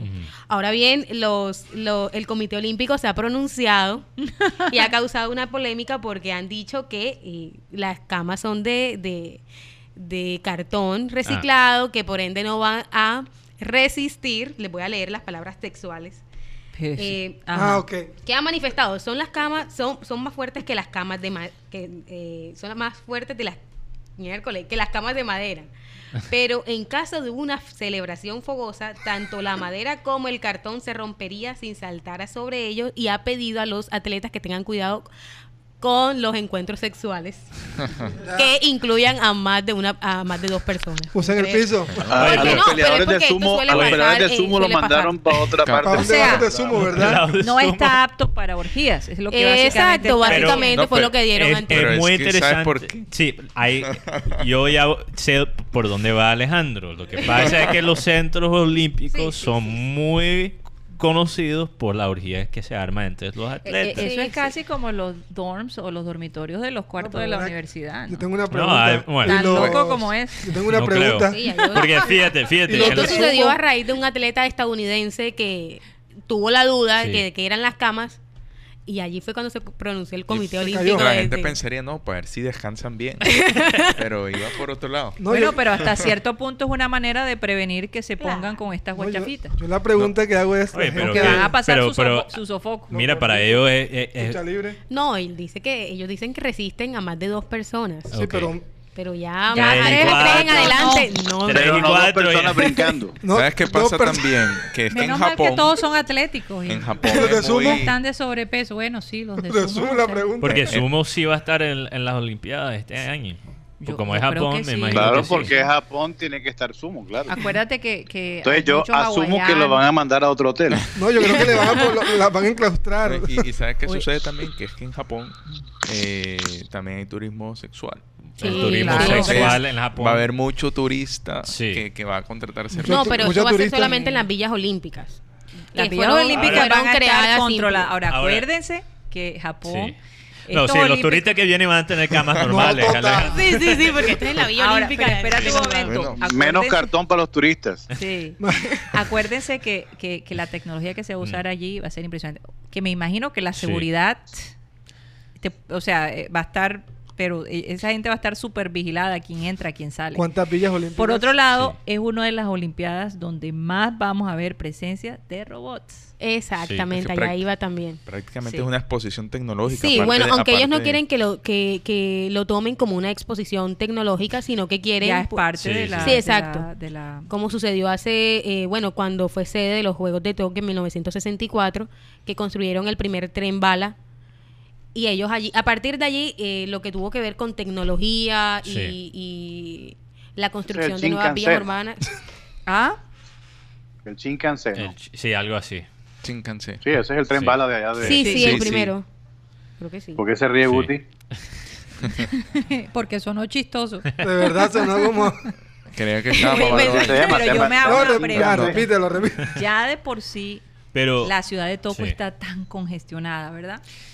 Bueno, yo, yo, no puedo imaginar, y esa es una de las preocupaciones Sí. que, que tiene la ciudad. Precisamente por eso están tratando de eh, crear acomoda, eh, Sí. hoteles y, y acomodar a la gente fuera de la ciudad de Tokio. Sí. Mira, hay, hay- Porque no es hemos, fácil. Hemos tocado este tema que con el espectáculo deportivo siempre hay un costo. Sí. Ahora, lo que es interesante, lo que Cata no- nos ha compartido, que ha compartido con nosotros, es que ellos ha- han tratado todo para minimizar por lo menos el costo en el medio ambiente. Sí. Pero el lado humano todavía a ese costo. No, y la Obviamente, basura que se Como va a crear. mencionó Alejandro, creo que el turismo sexual Sí. en Japón ya es algo que es muy, muy. eh, que se ha desarrollado de una manera bastante rápida en los últimos Alarmante el- Sí, alarmante. Bueno, eh, es que Japón y lo que se considera. mm, Yo creo que ellos no es di- distrito rojo, ellos consideran distrito rosado. Yo creo que ese es el color, no, en serio. Sí, es verdad. Porque esos son como todas las actividades sentido. de No es el distrito rojo como en Sí, Amsterdam. sí, lo que pasa es que ellos tienen un sistema con el crimen poco diferente. Sí. En, este, en, est- en estos sectores rosados son todas las actividades del Yakuza. Ahora el Mm. Yakuza, comparado por ejemplo el mafia, la mafia. La mafia, la mafia japonesa. Sí, pero la diferencia es que la Yakuza es reconocido como una organización oficial en Japón. Sí. Entonces, básicamente, el- los yakuzas, ellos también aportan a controlar, eh, quizás, digamos, eh, la seguridad. De los No, ciudadanos. no, y que nadie, y que nadie Sí. quiere tener problemas con, con los Y por los eso, y por eso eh, Japón tiene unos porcentajes muy bajos de crímenes. Ahora, si tú vas del lado moral y ético, bueno, ahí hay un debate. Pero la realidad Pero es que depende cómo ellos vean. eh, Sí, ellos la- ven también la parte sexual Hay- hay- como una hay- necesidad. Bueno, entonces interesantemente las leyes de, de la prostitución, técnicamente ser actos de, de prostu- prostitución, Prostitución. ya, ahora lo dije, eh, son ilegales. Ajá. En todos excepto, bueno, en solo el acto mismo sexual, pero todo lo resto está permitido. Entonces, por ejemplo, si tú quieres, tú puedes entrar a un café donde tú le pagas a una mujer para darte solo caricias. Y eso es perfectamente legal. Tú te puedes ac- acostar con una, una mujer y que ella te abraza por una noche, básicamente. Y eso, eso es como la forma legal. O, o Sí. hay estos sitios. Una acompañante, una acompañante. una acompañante, Hay ¿verdad? estos sitios también, porque Sí. lo he visto en, las en, en películas. Eh, no, es que, no películas pornográficas, por favor, no, no se vayan a ir con eso, ¿sabes? No se vayan lejos, sino que han mostrado como eh, por momentos donde Sí. están eh, ellas metidas como en una cabina y el hombre observa. Ah, o sea, Sin eso también to- sucede sin en Corea del tocarlas, Sur. sí. Sí, eso, eso entonces, es muy común. Y las eligen. sí, entonces ese mercado es bastante robusto. Ahora, ellos han encontrado maneras de, como, eh, no sé cómo se diría, un loophole en español, básicamente. ¿Un qué? Un loophole, o sea, un, eh, una manera de, de, de hacer, tener todavía la, la prostitución, pero de una manera Concentrada, legal. legal. No, Ah, entonces lo que hacen es que técnicamente lo que es ilegal es el acto si las Sexual. personas no acto sexual si las personas no se conocen Mm. entonces lo que ellos hacen encuentran la manera tú tienes que primero conocer la mujer ellos te brinden algo de, de tomar Sí, y de ahí es perfectamente legal Son- Un Cristian café, B una dice, ¿y esos cervecita". japoneses qué? Sí. y eso aparece Es que ellos no tienen tiempo. Y que Sí. siento que te conozco desde hace mucho tiempo, pero Tu cara me suena conocida. es que lo que pasa es que en Japón, en Japón, o sea, ellos no tienen tiempo para realmente para eh, Sí. eh, Entablar. eh, ent- entablar una relación y, o sea, eh, Porque eso, eso eh, en la desafortunadamente. cultura de trabajo, mira que Sí, hay personas que sí. salen del trabajo y ni siquiera regresan a casa. sí.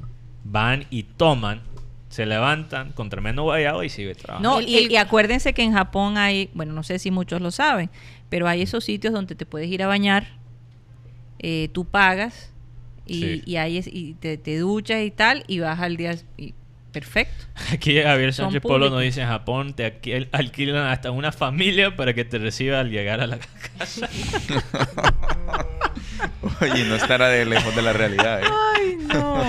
Yo creo que, es que yo creo ellos que es tratan verdad. de cubrir todas las necesidades. todas las necesidades. Sí. todas las Pero por eso necesidades. son el país número uno en servicio. Sí. Cuando usted vaya a Japón y experimente el servicio Oh. de Japón, no va a poder encontrar ese servicio en Pero ninguna me parte. desvié completamente. Eh, Yo estaba hablando de esto, Ah, por- ok, sí, el estamos. costo humano, el costo humano. Perdón, yo eh, nos fuimos Oye, ahí sí, por un camino, que- pero pero un ah, costo humano sobre sí. estas olimpiadas. Lo que está pasando en Japón es que ellos han aumentado el turismo Sí. de una manera que no se ha visto antes en el país. Total. ¿Y qué Sobre pasa? todo después del Tokio, terremoto. Sí, Tokio Sí. es una ciudad muy, bueno, más que todo, eh, no, no tiene que ver tanto con el terremoto, pero más que ellos se, se han estado preparando por muchos años desde que se anunció que ellos iban a ser Sí. la sede para las Oli- Olimpiadas. Es verdad. ¿Qué pasa? Tokio siempre ha sido una ciudad internacional de negocios. Sí, claro. Y total. siempre ha sido una ci- ciudad congestionada. Entonces Sí, Tokio sí, está preparado para, para, e- recibir para mucha eso. gente. Ciudades como Kioto, que se ha vuelto un destino muy turístico por las flores, los templos. Ciudades como Osaka, que son ciudades grandes, pero quizás no han recibido el flujo de turismo que se ha, vivido, que se ha visto en estos últimos años. Todavía se siente, para los que viven ahí, los japoneses que viven ahí, eh, se siente bastante incómodo. Para darte una imagen de lo que está pasando en Kioto, en Kioto se ven las geishas Mm, tradicionales, las mujeres que se visten en kimonos tradicionales con el, el maquillaje, sí, la cara blanca. Imagínate que han tenido que cambiar las leyes porque hay turistas americanos y chinos que literalmente persiguen las Sí, geishas. ellas cre- ellos creen que ellas, eh, ellas son mujeres de compañía. Sí, No todas prestan el servicio del que hablábamos. Sí. Entonces, no, eh, no, es que hay es por, por se- las se- se percepciones malinterpreta. por las percepciones del oeste, eh, se, eh, las geishas son asociadas con cosas sexuales, pero eso no es el, propiamente el caso. Exacto. Pero son un, eh, digamos, son como... Una fantasía de No, no, pronto no, no, no solo una fantasía, pero son algo cultural. Sí. eh, una imagen que se exporta al mundo. El- Bueno, es casi como decir para nosotros, Juan perdone- Valdés. perdón, no, no, digo, o de marimonda. Barranquilla, la marimonda, La marimonda. allá voy. O, pero en Colombia en O la general... cumbiambera. El cafetero. En Barranquilla no hay kimono, sino qué mono. Entonces imagínate, hay- entonces por ejemplo en Osaka, creo que era esa, Osaka, Iván. Osaka tiene un mercado espectacular de comida street food Sí. y ahora la gente que O vive sea, comida de la calle. de la calle, hay esa cultura en Osaka y la gente en Osaka ni siquiera ahora puede disfrutar de la propia comida típica por los tantos turistas turistas que Se llegan al mercado. se pasaron o sea, imagínate disfrutar. llegar a un sitio de chuzos de ganado y no poder sentarse porque hay puros chinos o puros gringos. Eso sería lo mismo. Uy, no, no. Tomando a pedir. No, no, no. Pero yo te digo una cosa, lo que pasó es que después del terremoto, pues mucha gente no quería ir y la realidad es que cuando nosotros Sí. estuvimos allá, muy poca gente occidental veíamos por la calle. Entonces empezó Japón a regalar tiquetes, literalmente, unas comillas- promociones. Entre comillas regalar. bueno, exacto, pero unas promociones. No eran como las casas O sea, de por Italia decir, de un compra dos por uno, una cosa así. Sí, muchos Eh, especiales. muchos especiales para que la gente fuera a visitar a Japón. Y ahora todo el mundo enamorado, claro, imagínate. Después que uno está allá, se los digo de verdad, pasan cinco, el- los primeros dos días son supremamente difíciles porque la- el choque, ¿no? Pero una vez estés allá, ya no te quieres ir. Así pasa aquí Es en que- Barranquilla. Ya no te quieres ir. ¿Y Por cómo se la, la comida, no sé qué es lo que es, eh, pero, pero de ¿Tú verdad sabes, que... ¿Tú sabes cuál fue una de, la- de las recuperaciones más fuertes que tuvieron los japoneses después del, del tsunami que tuvieron ese grande? Eh, Disney había abierto hace un año, eh, Disney Tokio, Sí, claro. eh, y entonces, eh, gracias al parque, habían 75 mil, entre 75 y 80 mil, eh, eh, 85 mil personas en el parque ese día. Y el parque salvó una cantidad de gente que, que estaba allí visitando el parque. Wow. Y, y los japoneses, para volver otra vez a resurgir después de eso, decidieron ir al parque otra vez a Disney. El parque estuvo cerrado por, por varios meses, Sí, en lo que Japón se, se- Incluso se las volvía calles otra vez. cerca a, a Disney Japón o Disney Tokio se abrieron y Sí, hubo escapes de, de gases. Uy, no. eh, se volvió una área un poco peligrosa, entonces tomó tiempo por eso restaurar. El, el, el CEO de Disney en Japón dijo que eh, con lágrimas en los ojos, yo vi el documental de, se llama Los Imagineros, Mm. Sí. de toda esta gente que creó Disney en todas las partes. Dice que para los japoneses Disney fue el, el como que el volver a empezar, el, el aliento de, de- de volver a empezar otra vez. Tú sabes que los japoneses en eso son muy, Sentimental. muy, muy sentimentales y para ellos eso fue acoge- esa, esa, esa, esa acogida que tuvieron, el haber salvado tantas vidas. Volver al parque fue otra vez retomar sus vidas eh, eh, por completo en Japón. Ahora, en, en Tokio como tal, eh, me llama la atención eso porque en Tokio como tal no hubo tanto incidente, o sea, no hubo tantos muertos como fue en Sí. Sendai, obviamente, donde, Donde pasó el todo el, el epicentro. del, del terremoto, porque nosotros estábamos en Tokio cuando eso pasó. Sí. Eh, acabamos de llegar la noche anterior. Casualmente estábamos allá y Abel González, este programa, básicamente habló con En- nosotros de- justo después de, del terremoto. Y les Me quiero decir acuerdo, me acuerdo de esa época, claro. eh, les quiero decir que la experiencia de nosotros eh, fue inolvidable. La gente nos pedía perdón. Nos decía que lamentaba tanto que nosotros estuviéramos allí eh, en un momento tan, Sí, tan cuando, caótico. cuando nos fuimos del país se estaban disculpando con nosotros Sí. por algo que obviamente... Y además porque es que, óyeme, un aftershock o uno de estos temblores después del, del grande podrían llegar hasta los 7.0 y Mm. nosotros los experimentábamos casi cada hora. Sí. O sea, mentalmente yo creo que para nosotros cuatro como familia, eh, les puedo decir, mm, mostró pues que existe un Dios, sinceramente, eh, y que ver un, un país unirse en medio de la adversidad de esa manera y sobre todo abrir las puertas a todo el mundo, o sea, es una cosa impresionante. La capacidad de ellos de recuperarse, de ayudar, de, de- de- de- de hacer sentir a la persona eh, protegida. No hay duda que ellos llevaban años preparándose Sí. para un evento como ese. Ya, ellos están en lo que se llama el círculo de fuego. De fuego, Sí, sí, sí. en el Sí. Pacífico. Pero Tokio, obviamente en Tokio no puede haber un tsunami porque está cerca la bahía. Sí. No es mar abierto, como en el caso de Sendai que le quedaba, que es básicamente la parte norte de la isla. Sí. Entonces, eh, pero eh, el temor eh, fue grande. Sin embargo, nos hicieron sentir uno de ellos y a donde íbamos, donde íbamos nos daban la bienvenida y nos daban eh, bastante apoyo. ¿no? Sí. Eh, así que bueno, definitivamente Japón es un país que, Interesante. que muy interesante y las personas que tengan la oportunidad de ir a estas Olimpiadas, óyeme, que se la gocen todas. porque- Van, van a ver una cantidad de yeyitos por allá. Ay, Mira, sí. van a ver, bueno, esto es un... Ay, va a preguntar. Ah, va a preguntar algo. ¿Qué Yeyito, pasó, ¿Qué Yeyito? pasó? Tía Cari, quiero mandarle un gran saludo a mi tío Iván. Ah. Un saludo, papi, un saludo y un abrazo. Dale un abrazo. Ba- bastante que cargó a Yeyito. Ay, bastante que cargar. Sí, y hablando de Señor. yeyitos, eh, en, en los Juegos de Tokio Mm.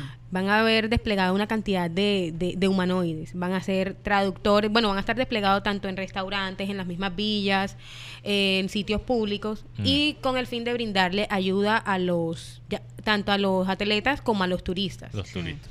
porque pues aparte de funcionar como traductores de pues algunas personas que el choque cultu eh, Es fuerte, sí, es fuerte. cultural y no solo cultural sino la parte de, de los idiomas Sí. van a llegar a un país de pronto donde no no saben entonces para eso van a contar Y es con que parece mentira, pero poca gente nos dimos cuenta, Mateo, tú, tú me, me corregirás, pero muy poca gente habla inglés en la ciudad. Entonces, Sí. eh, eh, ese era mm, al principio para nosotros, estamos hablando de hace nueve años atrás. Eh, Más- fue un gran choque. Fue en el, en el 2011. Sí, no, nueve años. nueve años. En el 2011. Pensé que El era el- fue el 11 de marzo del 2000. De 11. bueno ya Once. estos están preparados para traducir a todos los idiomas Fíjate. sobre todo los que van a concursar en estas justas. Eh, también van a estar los que le van a dar la dirección a las personas por si acaso no saben dónde se van a estar desarrollando los Eso es eventos, fundamental. dirección y la información. Sí.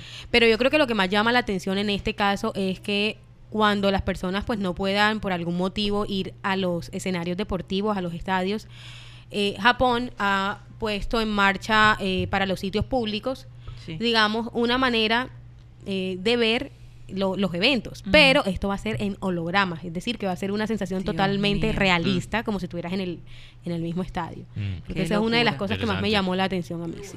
Oye, pero de Eso- igual da como es que la cantidad de gente. Yo me imagino que los que los tiquetes a Japón serán Oye, carísimos, pro- ¿no? Las Ahora, próximas. Olimpiadas después de Japón, ¿cuáles son? Eh, París También Son París. y después Los Ángeles. Yo, yo digo, es que, mira, es que este... Oye, tres ciudades. Sí, pero, pero esta- Fuera de serie. estas Sí. Olimpiadas de Japón creo que van a subir los estándares de todas Sí. las Olimpiadas porque Ni siquiera creo que en, en 2024 Bueno, vamos a ver la tecnología en París que se está viendo Los ahora mismo. Ángeles, Los Ángeles se tiene que poner las pilas en el 2028. Bueno, 28. Fíjate, fíjate. Los Ángeles como Japón, de- en otros aspectos, también se está preparando con mucho tiempo Sí. para los- las Tienen el, ¿Recuerdas el tren que están construyendo que va a disminuir la Sí, distancia entre Los lo- Ángeles y San Francisco? Lo que, bueno, eso y también el transporte público. Público ya se están preparando misma, para eso, Porque sí. lo, lo peor de Los Ángeles es, bueno, manejar el tráfico y No. las opciones. Pero Las Los Ángeles tiene mucha influencia japonesa, ¿no? no tiene Bastante, algo, Sí, algo- sí, sí, sí. bastante. Es Bastante, más, ¿no? nosotros. Asiático en bueno, yo general. digo nosotros porque para mí Los Ángeles es como mi segunda casa. Allá tenemos Korean Town o el. K-Town. eh, ah, K-Town, sí. Tenemos Japantown, Sí, y Chinatown. eh, Chinatown. Y el de- pollo de la loco. parte- Esos tres, esos Esos tres. ¿verdad? Cubre los tres, sí, sí, sí. El pollo el loco. pollo loco, no, El pollo loco. El pollo loco. Mexican Town también Pues tenemos that- bueno, todos Los the de. Mexican Town. Es lo Sí, mejor. sí, sí. Sí, sí, sí. Pero bueno. Así que otra noticia. Pues ya estamos llegando. Yo, yo ya- tengo, creo- yo tengo sí. algo para hoy, hoy, un día como hoy, tengo un día como hoy. Pa- eh, Un eh, día como hoy, Ajá. hace 70 años, nació un tal eh, Richard Dean Anderson, Richard Dean. conocido, conocido como el famoso MacGyver o MacGyver en No. Colombia. Ya tiene 70 años, MacGyver. 70 años está cumpliendo hoy MacGyver. Óyeme, yo me acuerdo ese, ese programa, no me lo perdía ni por error. Bueno, bueno. Buenísimo. Hicieron una versión Eso ya ahora. es otra generación. Sí, mira, ya. ellos se quedan como, ¿y esto qué es? Eh, pero sacaron un MacGyver de Hace la poco había hace- uno. Yo no sé si Pero tuvo mismo éxito. No vendió. No vendió, no Yo no creo, yo no creo porque no hubo tanta No, es que como sí. la original serie. Oh, Sin MacGyver. Richard, ahora que como- yo no sabía que Richard Dean Anderson era MacGyver. Él era MacGyver. Pero sin ese, yo Eh, creo que ¿qué ha todos nos imaginamos a él? MacGyver y nos imaginamos es a él. Ese man, sí. ¿Qué ha pasado con él? Sé. Nada, él está, sí, Es o que- sea, él vive de su de su carrera, me imagino, De ¿no? las regalías. porque él, él- de las regalías que todavía da eso, porque ya él no ha vuelto a hacer ni de pronto hizo alguna que otra serie, pero no tuvo mucha Cuando, mucha repercusión. cuando la gente te asocia tanto con un solo personaje, siempre es difícil. Está en casilla, Te encasilla eso. completamente. Mira lo que pasó con el actor Mark Hamill que hizo Luke Skywalker. Sí. Exacto. ¿Tú sabes lo que él hizo? Él se dedicó a ser actor solo de voz. De voz, sí. Sí. casi completamente. lo que le pasó a Tom Welling con el de Sí. Smallville. Claro. Nadie lo saca de ese papel. Claro, claro. Yo creo que de los pocos actores que han sacado de papeles ha sido, por ejemplo, Harrison Ford. Sí. Porque Harrison Ford lo tuvimos en Indiana Jones, lo tuvimos como Han Solo en Star Wars, lo tuvimos como presidente, ¿te acuerdas? En esta película de... No, no. me acuerdo. Claro, es que él fue Bueno, una- por favor, en tantas. él, él fue, do- presidencial. fue dos personajes icónicos Eh, y con Air todo Force One. Air Force Sí, One. sí. Y con No, todo Air eso Force One. y cualquier otra cantidad, Seven Days. Al- Sí, y después tuvo su periodo de los Nights, 80 y algo así. 90 donde hizo bastante películas serias. Lore- Sí. Lorenzo Lama, el renegado. que recuerde. Oigan, y sabes que también se está celebrando el día de hoy. Ya algo más serio.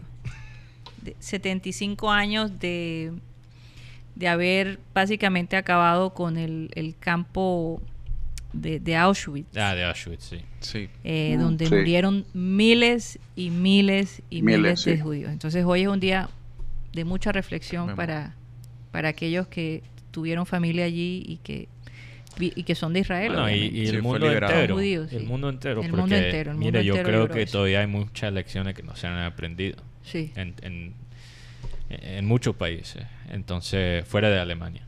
Entonces, bueno. Sí. Pero, eh, eh, eh, sí, sí, Yayito. Yeyito, iba a decir algo. Sí. Tía Cari, estoy feliz de estar aquí compartiendo cada día con todos ustedes. Los quiero mucho. Gracias. Oye, yo creo que Yayito está llenando su base de datos. Espero que con no algunas palabras que, que Mateo le, le enseña. Sí, eh, yo, yo creo que él tiene algo que elimine ese tipo de, Bueno, de palabras. Sí, sí. Las La La toxinas. limpieza de diccionario. Ya él, que, él, se, ya él se queda solo. Sí, sí, sí. Él tiene la quelación automática. Bueno, y aunque no lo crean, se nos acabó el Sí. tiempo. Yeyito y yo vamos de parranda esta noche como jueves. Uy, no. Santo Dios. Para Iván, encontrar, ¿qué puedes hacer? vamos a ir a encontrar la Yeyito va a coronavirus. ser tu Yo- yo conciencia. desafortunadamente no puedo hacer nada. Esta noche voy voy a ir a, a buscar la coronavirus. ¿Cómo vas a decir eso, por Dios? Oye, Mira que Mateo, todavía no tenemos el que- antídoto. ten- tenemos que hablar porque parece que a, a mi hijo lo vio un coach de, de fútbol americano y le dijo que, oye, ¿qué edad tiene? 15 años. Eh, necesito hablar con tu papá. Así que, así que Oye, nos tienes que contar esa historia mañana, si por necesita favor. gente, si necesita representativo, yo, yo voy para ese Representante. representante. Vamos a hablar de porcentaje. vamos de Sí, porcentaje. para, yo quiero ganarme ese porcentaje de, de mi prima Isaac. Ay, bueno, yo no soy, yo no sé si voy a, yo no sé, el fútbol americano Bueno. con tantas contusiones en la cabeza, no sé, Iván, hay que pensarlo, hay que pensarlo. Bueno, mañana, mañana, mañana hablamos de eso. Mañana hablamos de eso. No te preocupes. Bueno, eh, de todos modos agradecer al doctor William Sánchez por haber tomado el trabajo de venir hasta acá y habernos llenado de tanta información interesante. A todos los oyentes que están con nosotros, un saludo y un abrazo muy grande. Gracias por su apoyo. Y bueno, a toda la gente del equipo aquí de satélite, eh, gracias por hacer esto también posible. Y quiero despedirnos con obviamente la voz de nuestro amado Abel González Chávez. Así que Abel, por favor, despide este programa. Y ahora permanecen la fe, la esperanza y el amor. Estos tres, pero el mayor de ellos, adivinen cuál es. El amor. Se los vengo diciendo. Miren, y ahora permanecen la fe, la esperanza. Una, una vida sin fe y sin esperanza está jodida. Ahí es donde se va configurando el suicidio. Por eso es importante configurar esa fe y de alguna manera abrir las puertas de la esperanza. Nosotros aquí tratamos siempre de estructurar un lenguaje esperanzador, siempre estamos hablando de que vendrán cosas mejores aún de las que pasan, porque uno puede inocular el escepticismo en la gente, porque la vida no tiene sentido si tú no crees en algo. Entonces, y ahora permanecen la fe, la esperanza y el amor. Estos tres, pero el mayor de todos ellos es el amor. ¿Qué sería, qué hubiera sido de mi vida sin mis pañales, sin el tetero? A ver, Hugo. ¿Qué es el amor? El amor es esa sensación que tienes en la panza cuando no puedes parar de pensar en alguien, a menos que tengas una indigestión. Esa es una manera simplista de manejar el amor. Buena respuesta, Hugo. I- i- i- Imagínate tú un- una osa se van a meter con los ositos. Imagínate la osa defendiendo a los ositos. Con los osesnos. Los osesnos. ¿Cómo? El amor. Tres de la tarde, un minuto. Mañana. ¿Qué pasa? El amor. Señoras y señores, se nos acabó. usted no el se meta conmigo, don. Satellite, satellite, satellite, satellite.